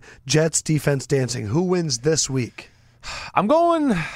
Oof. It's it's between Kansas City between the sack race and, and the fi- the fighting of the Lions. the Lions fighting? Those two to me are the Lions ones to go. fighting video games, Kansas City I'm sack going with the race. sack race though. sack race. Yes. Kansas City sack race Right. or Steelers bench press. Ooh. I'm still going Steelers bench press. Yeah, I like that. Ah. Yeah. Why do you say that, Fendrick? I just like the bench press as a you know a guy that hits the bench pretty often myself. I, you know, I like that celebration. Uh, our man Lito Quirky hit me up on Twitter. I He want was- somebody to do something consistent. Like you know how like the old Redskins used to jump up and like all hit each other in the Yes. pie. Like I want somebody to do that. Like what become a thing where it's so annoying to the well, other the Tampa team. Bay Bucks were doing this thing where they would do like the Euro step. oh pass right, each right. other. I, I saw that. Um, Sorry, by the go way, Lito ahead. Quirky got really upset that we didn't talk Titans, specifically Byard getting five interceptions in two games, Yeah. and the Titans are on a three-game winning streak, and he was upset with me. I'm sorry. Uh, Byard has been. I mean, what was that the the Cleveland game where he had the first two interceptions a few weeks ago? Uh, he's got great feel. The kid, the, the kid. I mean, truly got ability, but has great feel to know where teams are trying to throw the football. I mean, f- specifically, forget the interceptions from last week. I could think of even the one he had against Cleveland too, where he's covering an underneath coverage, and he realizes Kaiser's looking behind him, and he falls off his guy and falls right into the lane. He's a good player he's in the perfect place too to be taught as a safety with Dick LeBeau. That's where Dick LeBeau can really raise somebody's game at that type of position. Uh, and yeah, Tennessee, good football team, not a great football team, borderline playoff team for me. That's where they are. I mean, It's them and the Jags. yeah, it, it is, and I, I don't, you know, I give the advantage to the Jags there. Fan stuff. Woohoo! Fan stuff. Do another one. Woohoo! That's a good sound effect by Yeah. you. Woohoo! Nate Burgoyne hit me up on Instagram. Hit me up on Instagram at Adam Lefko. I will respond to you. I will talk to you, and I'll read your shit. on Get the his show. DMs. Friends and him have debates about players in their primes all the time, and he thinks it could be a good news segment on Sims Lefko called "In Their Primes." Yeah. I actually love this. So put it in either the iTunes comments, hit us up on Twitter, or hit up my DMs or the podcast DMs. Follow Sims and Lefko on Instagram, and we will talk about this. So give us your in the This primes. is good combo. I like this. Champ Bailey, Richard Sherman, Oh. in their prime. Oh, coming in hot. Hot. Man, I'm gonna go with Champ Bailey. Ooh. Yeah, it's really close. That's a tough More one. speed, Champ Bailey. Yeah, more speed, just ability to cover an island a little bit more than Richard Sherman. Richard Sherman, though, probably a better tackler, a little better at jamming at the line of scrimmage. Bailey had an unbelievable way of he could play press, but he could also be that Marcus Peters play off, and you'd go. I hated going against him in practice. He wouldn't move. He would sit there, and I'd go, "Man, I got somebody over the top of him and underneath of him, but I can't tell which way he's fucking leaning. Who do I throw to?" Dwight Freeney, Julius Peppers Oh. in their prime. Whew, man. This is a good game. This is a good game. Good I'm job, gonna Nate. Oh. go. I'm gonna go with Dwight Freeney though. wow. I am. Yeah, in their prime, he still got the spin move on Sunday. man. Man hasn't played in like a year, and he still caught a left tackle He with a got spin two move. sacks in the game. Was that on Clemmings? It was on Clemmings, so that's Yeah. why I'm not. I mean, we're gonna But put still- that disclaimer. but still, other guys weren't going to get that. No, it's amazing. But yes, Freeney. When we played, I played Freeney twice in my career. I wasn't playing either time, but holy shit, you had to devise a game plan around stopping, especially when you went to the Colts and the old RCA dome. Oh. Yeah. Good night. Mike Vick, Oof. Donovan McNabb Oof. in their prime. Oh, was the last one. Wow. Man. I'm going with Mike Vick. Yeah. I am well, I was going just with saying Mike Vic, Vick. is a legend. Vick is a legend.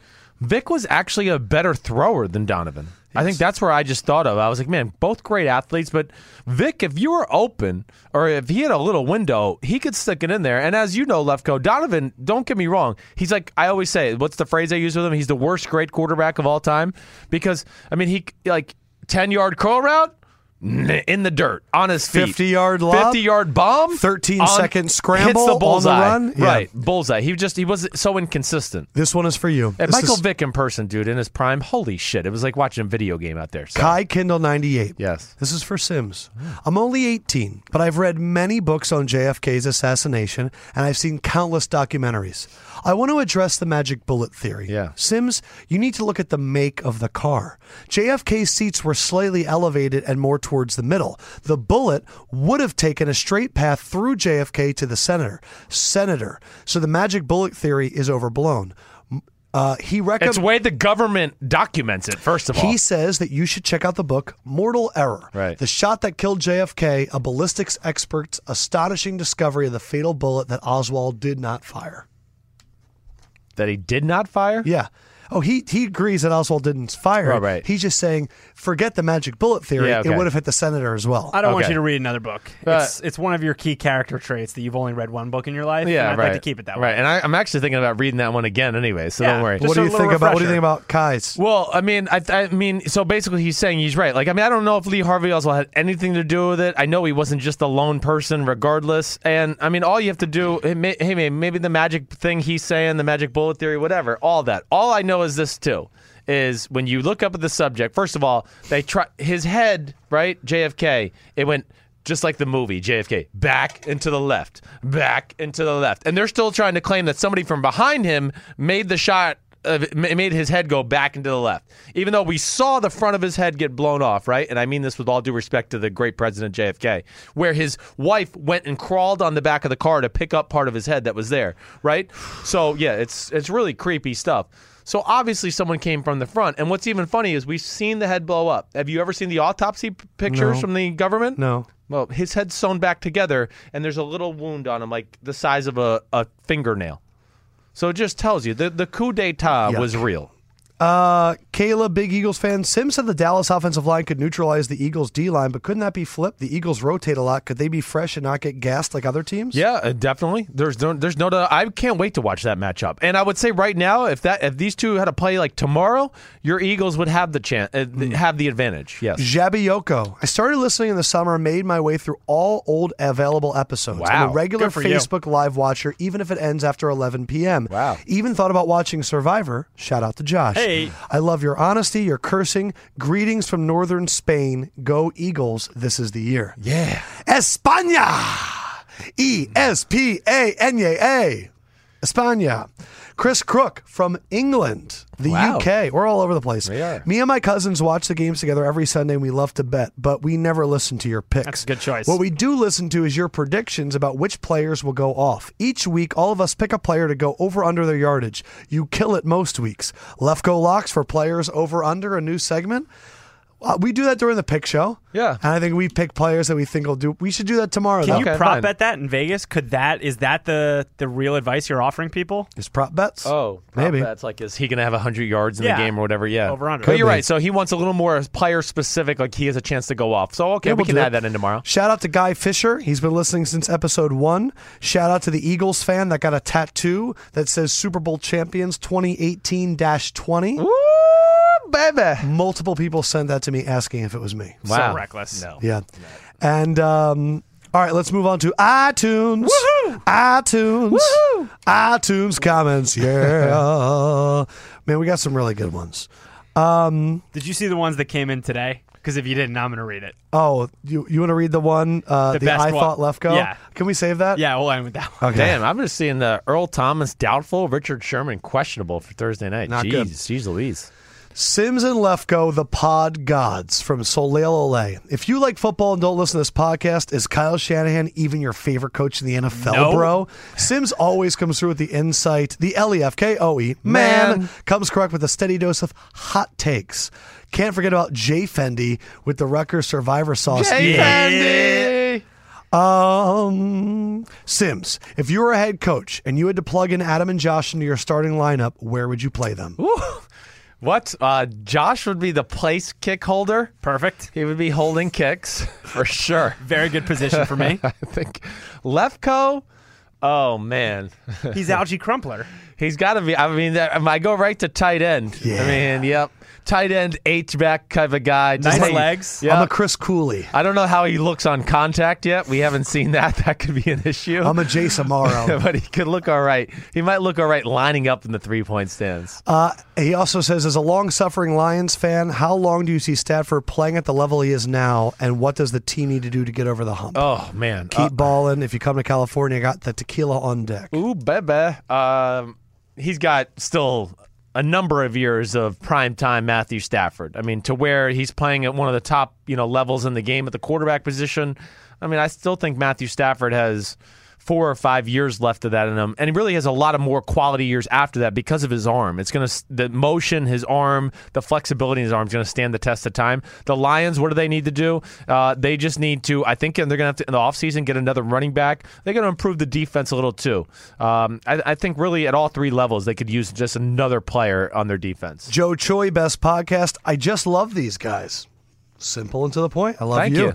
Culpepper Eric. As a Longhorn and Bucks fan, I love Chris Sims. How could you not? The man sacrificed an internal organ for the squad, and it doesn't hurt that he is honest and super knowledgeable about what's in the NFL. Lefko brings the heat every time. This podcast goes straight to number one of my listening rotation each week. Keep it up. Thanks, dude. Appreciate Good stuff. that. Go Bucks. Look 'em boom, boom. horns. Um, Derek from Eliz- oh, Deke from Elizabeth, New Jersey. Shout out Chris Sims, one of the best Jersey players, best Jersey players has ever produced. Thanks, man. Appreciate- Jersey, Jersey. Who was that? Say the name again. Uh, Deke Deke. from Deke. Elizabeth. Hey, you know, Deke Thank. from Elizabeth. What up, Deke from Elizabeth? Bronson ten stacks. Pick the Bears more. Akeem Hicks, All Pro. Bear down. He was on my half-season All-Pro team. Uh, yes, it was his, him, and Fletcher Cox were my two starting defensive tackles. He is awesome. Raider Greg, you guys are great. The opinions are honest, and I've developed a drinking game based off of how many times Sim says phenomenal, plain and simple, or period. You know what?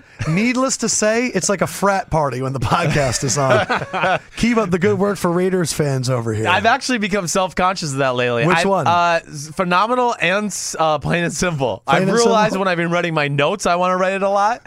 and when I come home from doing the NBC show in the morning, my wife is usually watching back the recorded because she didn't wake up early enough to see the start of it, and I can hear it, and I say it way too much. I got to get out of that. My question is, why is everyone turning on Carr at po- this point? Last season, he was an MVP candidate, and in eight games this year, everyone is calling him overrated. Sims, what is your take? Is Carr the elite quarterback we once believed he was? Yeah, he's still really awesome. He's not playing as great as he was last year, plain and simple.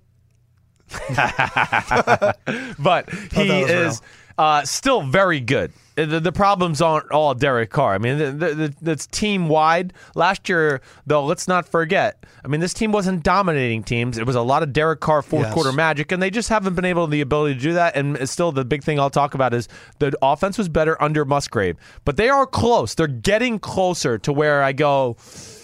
That's another one of my theories. You think Carr wanted Downing? Uh, I I I've heard those rumors. I You don't think know. Wa- you think Win- uh, Winston wanted Cutter? probably. Do you see what I'm getting at? Well, yeah, yeah. Why are you giving these quarterbacks who they want? Yeah. Give them who they need. I don't think Winston was totally on cutter. I think the whole organization just thought, oh, we need him for Winston. Let's stay with these quarterback questions. Rossman one, best sports podcast there is. I learn so much from you guys every week. I'm a huge Packers fan from LA. Can you tell the audience why Rodgers is better than Favre? Ooh, he Thank is. y'all. Stay up. Yeah. What up? Uh, Stay he up, is, bro.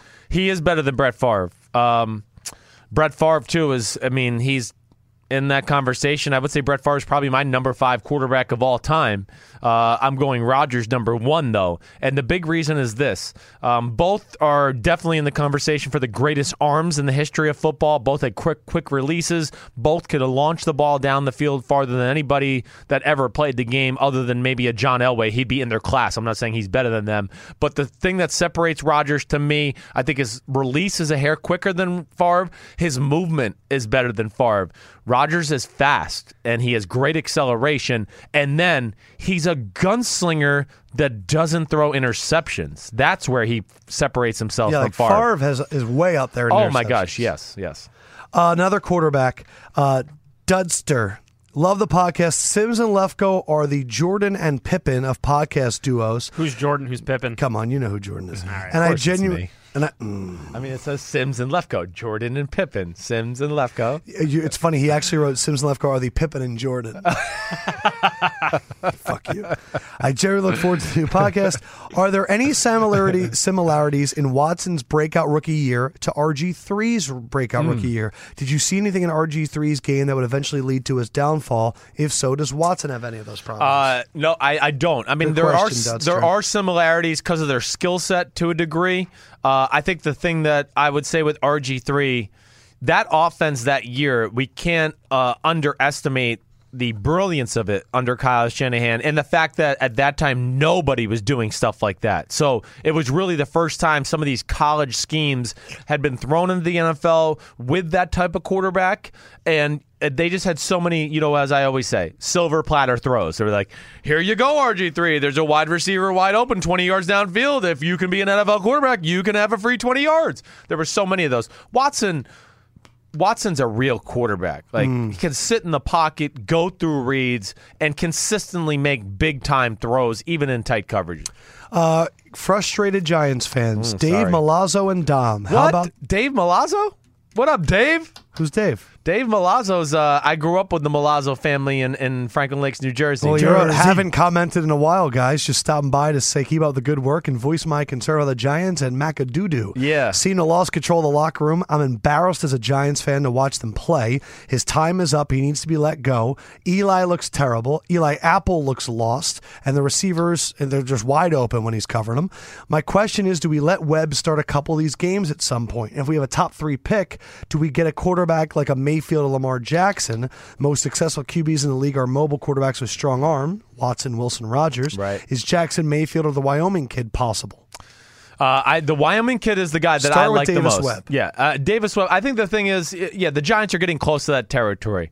Um, I, I do think at some point towards the stretch, I would down the down the home stretch, I would play Davis Webb. I would want to see where he's at. I mean, I, I You Mm, would. think wa- Eli would it be okay with losing his starting streak? no, probably not. He won't be. So I mean, maybe start I feel Eli like he's and already bring him in? he's already trying to set that up now. He's I want to keep playing. He's been saying that all week. So uh, I, I do though. I think just for the again the betterment of the organization, you can't let the players run the team.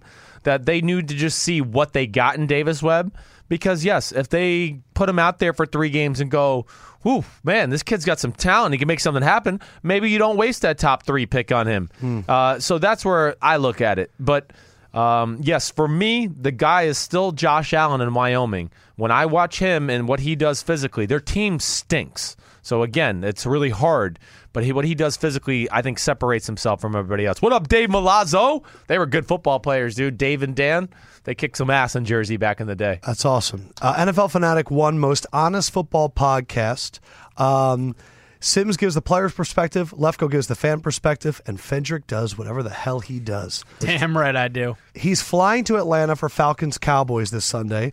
What should I watch on each side of the ball? Falcons O, Dallas D, Dallas O, Falcons D to get a sense of who is controlling the game. Okay. Well, hey, O line, D line matchups are always where I start a game out, right? And, th- and this is really going to be the key to the game in a lot of ways. Uh, the, my first key would be this Dallas defensive line, which we talked about earlier in the podcast, can really ruin games. It, it really can. And the Atlanta offense cannot run the ball with any consistency right now. But the big thing will be they do pass protect okay. So if they can pass protect a little bit against this group, uh, I do think that Matty Ice and company can throw the ball on the Dallas Cowboys. But that's a big if right now because since David Irving's been back, I haven't really seen anybody really stop this crew. They're pretty. I Irving mean, is so good. Man, Demarcus Lawrence is unreal coming off the edge. Like, it's legit. He's definitely one of the best pass rushers in the game. And then the other side of the ball, this is my big thing. Pay attention to the over aggressiveness of the Atlanta front seven. That's what gets them in trouble.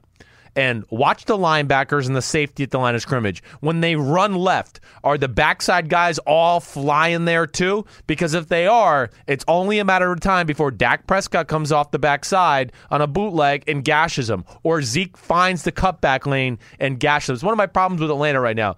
Way too over aggressive and undisciplined with some of that stuff. more defense, deaf Canadian. Yo, yo, yo, Sims and Left Go. What up? Absolutely love the work y'all do. Hook 'em horns. Hook 'em. Uh, Sims football analysis blows these idiot clowns on TV out of the water, and Left Go cracks me up with his hilarious yet not so accurate sports betting. Been a fan since day one. Question is Is the Steelers' defense legit? They have not played a single good quarterback offense yet this year. Other, I would say, other than Stafford. Yeah, played Stafford, but that was right up their alley in the fact where they didn't have to worry about a run game a whole lot. The the Steelers defense is legit. I, I don't think there's there's any denying that. The big problem is though what he said. They concern me still against the top teams in football when they have to play a team that has a you know, good quarterback with a good scheme behind it.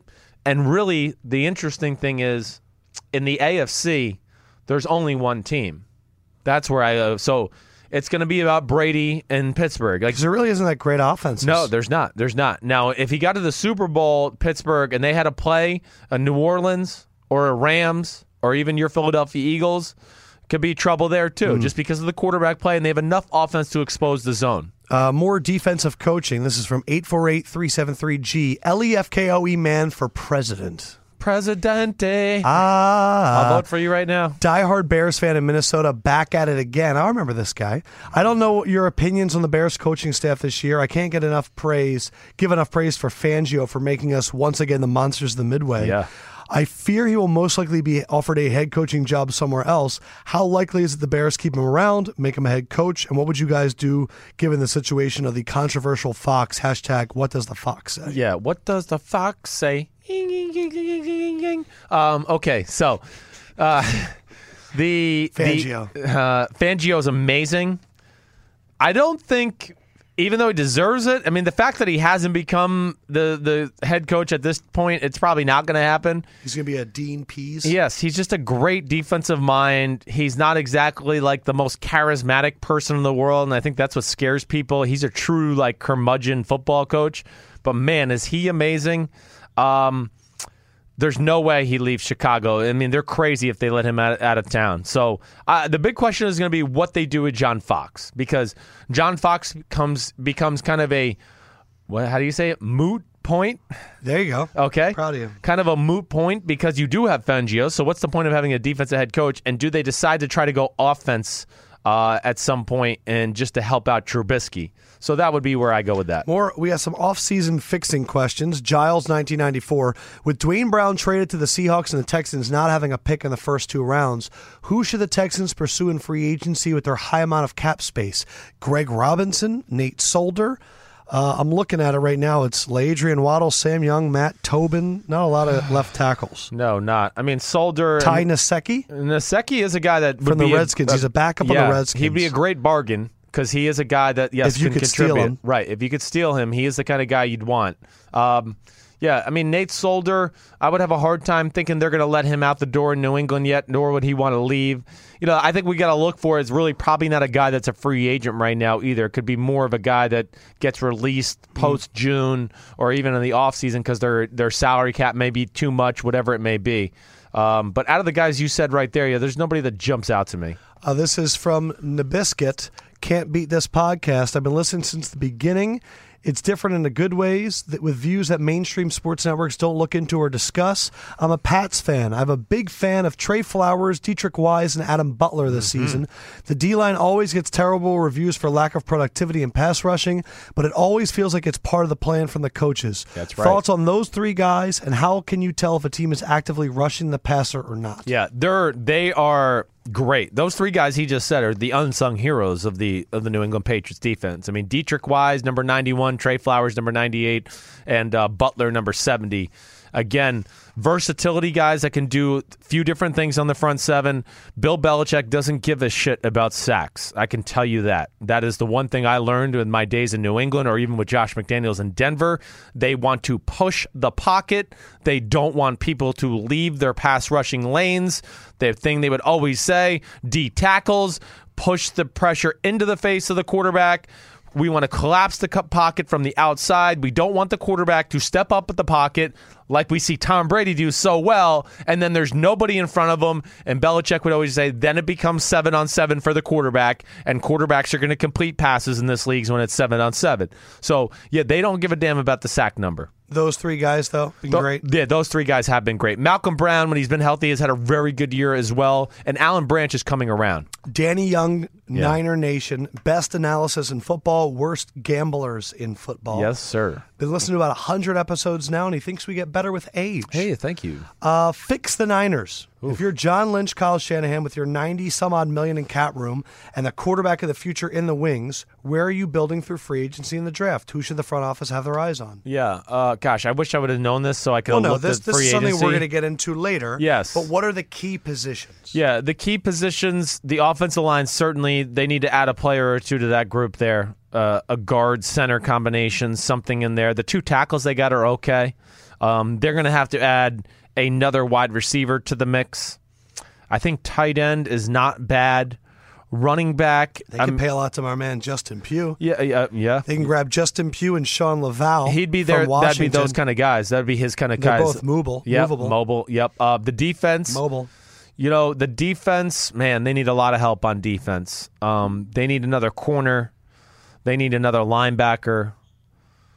You know, even I think they need another true big person in the middle part of their defense. Um, but I don't think the defense is horribly far off. It just they needed someone to go along with Reuben Foster.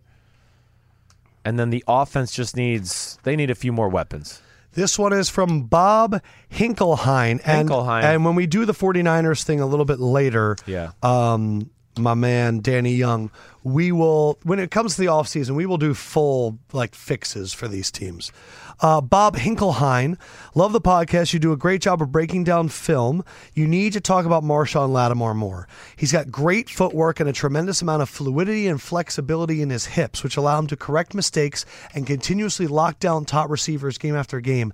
Kid looks great and is having a historically great le- season, not just for a rookie, but for a future Hall of Fame corner. Well, I mean, who's this guy here? Bob Hinkelheim. Bob, Bob, I, I, I promise you, I've been talking about him. I don't know if talk it's about always him a lot. We do. We- I mean, and I know I put him on some of my, all, you know, all twenty-two teams early in the year. Uh, but man, no, Bob, he's the real deal. I mean, he's an island corner. He does have Hall of Fame potential. He's already in the discussion for one of the best corners in football. You know why he's good too? You know how you know he's good? Because Mike Evans couldn't wait to cheap shot him the other day because he was all over his ass and everybody's ass uh, every week. And it's the perfect jumping off point too because I'm glad they suspended him. AJ Green, I still can't fucking believe he didn't get suspended. Right. I mean, he chokehold the guy and brought him down from the back punched him. and then punched him multiple times because the guy was talking crap to him. And this is why I love Jalen Ramsey. Did you see his quote I today? did. I told AJ Green he's soft and weak, which is true.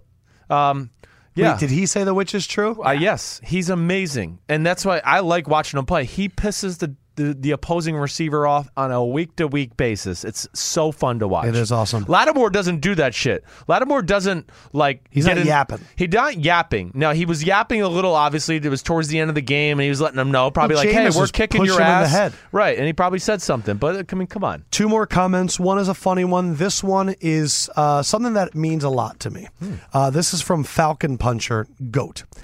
Seriously, you know, and I, I before I read this, I've gotten a lot of these in different forms of communication, and it means something. Seriously, in all honesty, I thought it was time to invest my time somewhere else. Football was getting old to me, and to be completely honest, I suffer from major depression. Just like environment issues, depression is swept under a rug, like mental health isn't a real issue. Right. I say all this to say that I appreciate the work that Sims and Left Go do, not only to be an unbiased football podcast, but throwing some comedy in there to give their listeners knowledge of the game and some hurt sides from laughing so much. Sims making animal noises is the best thing I've heard in quite some time. Thank you for giving me laughter in what seemed like a tunnel in the darkness that never had an end, and thank you for returning my love to football back to me. Go Dolphins! Four and three never look so fugly. Thomas. Yeah. Thomas, I want to say this, man, and to anyone out there, I get a messages all the time. Dude, you you guys help me through my shitty day. I'm depressed until I get to hear your podcast. That fuels us so much because we love doing this. And I know that Sims used to come in here and be like, why the fuck are we doing the podcast? But now there's like a certain energy when we come in here and we get super fucking excited to do Right. it. And when we get responses from you guys, whether they're super positive or it's something like Thomas sent us, where it's like, dude, shit isn't that great, but you help us out. Right.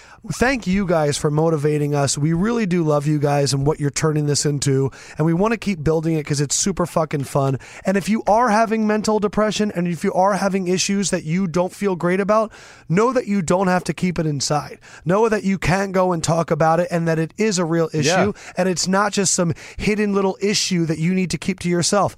I have gone through bouts of depression before. I talked to psychologists. He goes and he's he's had Yeah. professional talks. We've all gone through parts in our life that suck. Yeah. And you just need to keep fucking going. Keep fighting the good fight. and realize that it will get better if you have positive energy and you do what makes you happy and you fight for what you believe in. So thank you, Thomas, for sending this. We love you, bro. Thank you for listening. Thomas, this for you. I do have a collab. I do have all Oh of the best ones.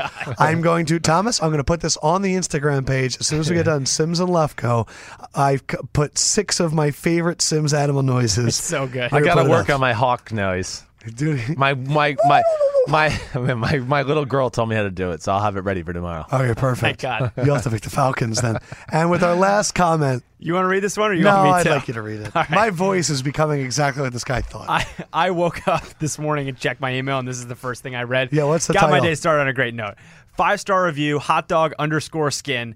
Title of the review is I thought Lefko was a bald fatty. Been listening to the podcast for a few months and had always pictured Lefko as a balding fat guy for some reason. then I randomly just saw a video of them doing their podcast, and now that I know what he actually looks like, my brain is scrambled. Sorry, I can't get past it, so I'll have to stop listening. just kidding, y'all are the best, and love hearing your takes on everything, including the non X's and O's subjects, kneeling, players' point of view, etc. I do reject your First Amendment about Rogers, but other than that, A plus plus podcast. Who dat? Thank you, thank you very much. Bald fatty. Bald fatty. I have a voice that does not match my appearance. I Apparently. guess not. Because the other podcast I do all the time, they say that I sound like a really fat smoker that got divorced.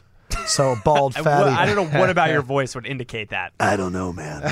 my mom though did say to me when I got home, she goes, "You need to take better care of your voice." Really, Yeah. Really? I don't know. I kind of think it's it's unique. I think it is too. Yeah, you you little need that. raspiness. You ever read the articles about what Steve Summers used to do at WFAN? Like during No. commer- he used to take an elevator downstairs, smoke a cigarette during the commercial, and then come Oh, back. I up. can believe it. He looks like he's he's got a cigarette in, in his mouth twenty four seven. I mean, so when why I are you, saw him, I just said that to protect my voice, and you talk about dudes smoking cigarettes when I don't smoke cigarettes.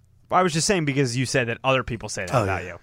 You're here the whole time. It's on video. You're not. we going need to down have the a elevator. we need to have a four twenty. Uh, I was thinking about that a four twenty podcast this year though. We do have to have that. Sorry. and discuss marijuana issues in the NFL. Well, I think we need to actually smoke it before we come on and do it, and perfect. tell All right, people great. like we did it. It's 420. Happy 420, and just embrace Great. it. I'm looking forward to it. Okay. Oh. It'll be a lot of fun. Okay, Let me just see what day of the week 420 is.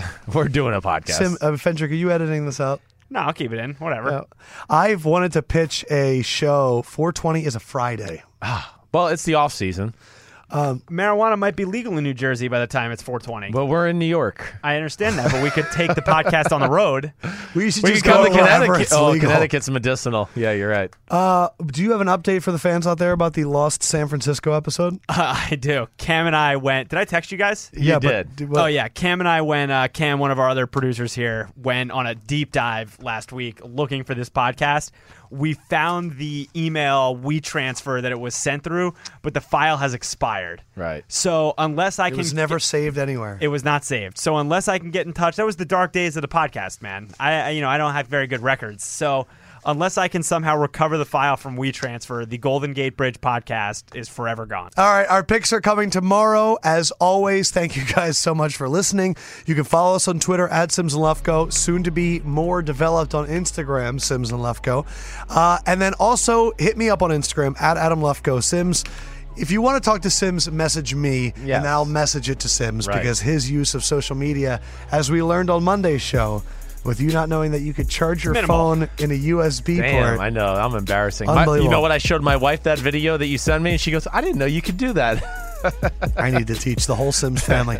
Also, if you guys have been watching Sims and Lefko videos on my YouTube channel, which is Adam Lefko One, go to YouTube. I post every single video. This episode 139 will be on there. Our pick show will be on there. Our Monday recaps always on there. Gonna dominate you the big show tomorrow. Gonna dominate you. You better Yes. because I caught up. You big fat bald guy. Shut up. I'm gonna go rub my bald head, guys. For Sims, Peace out, homies. For Fendrick, Good night, everybody. This is the L E F K O E Man. and we will holler at you mañana. See ya.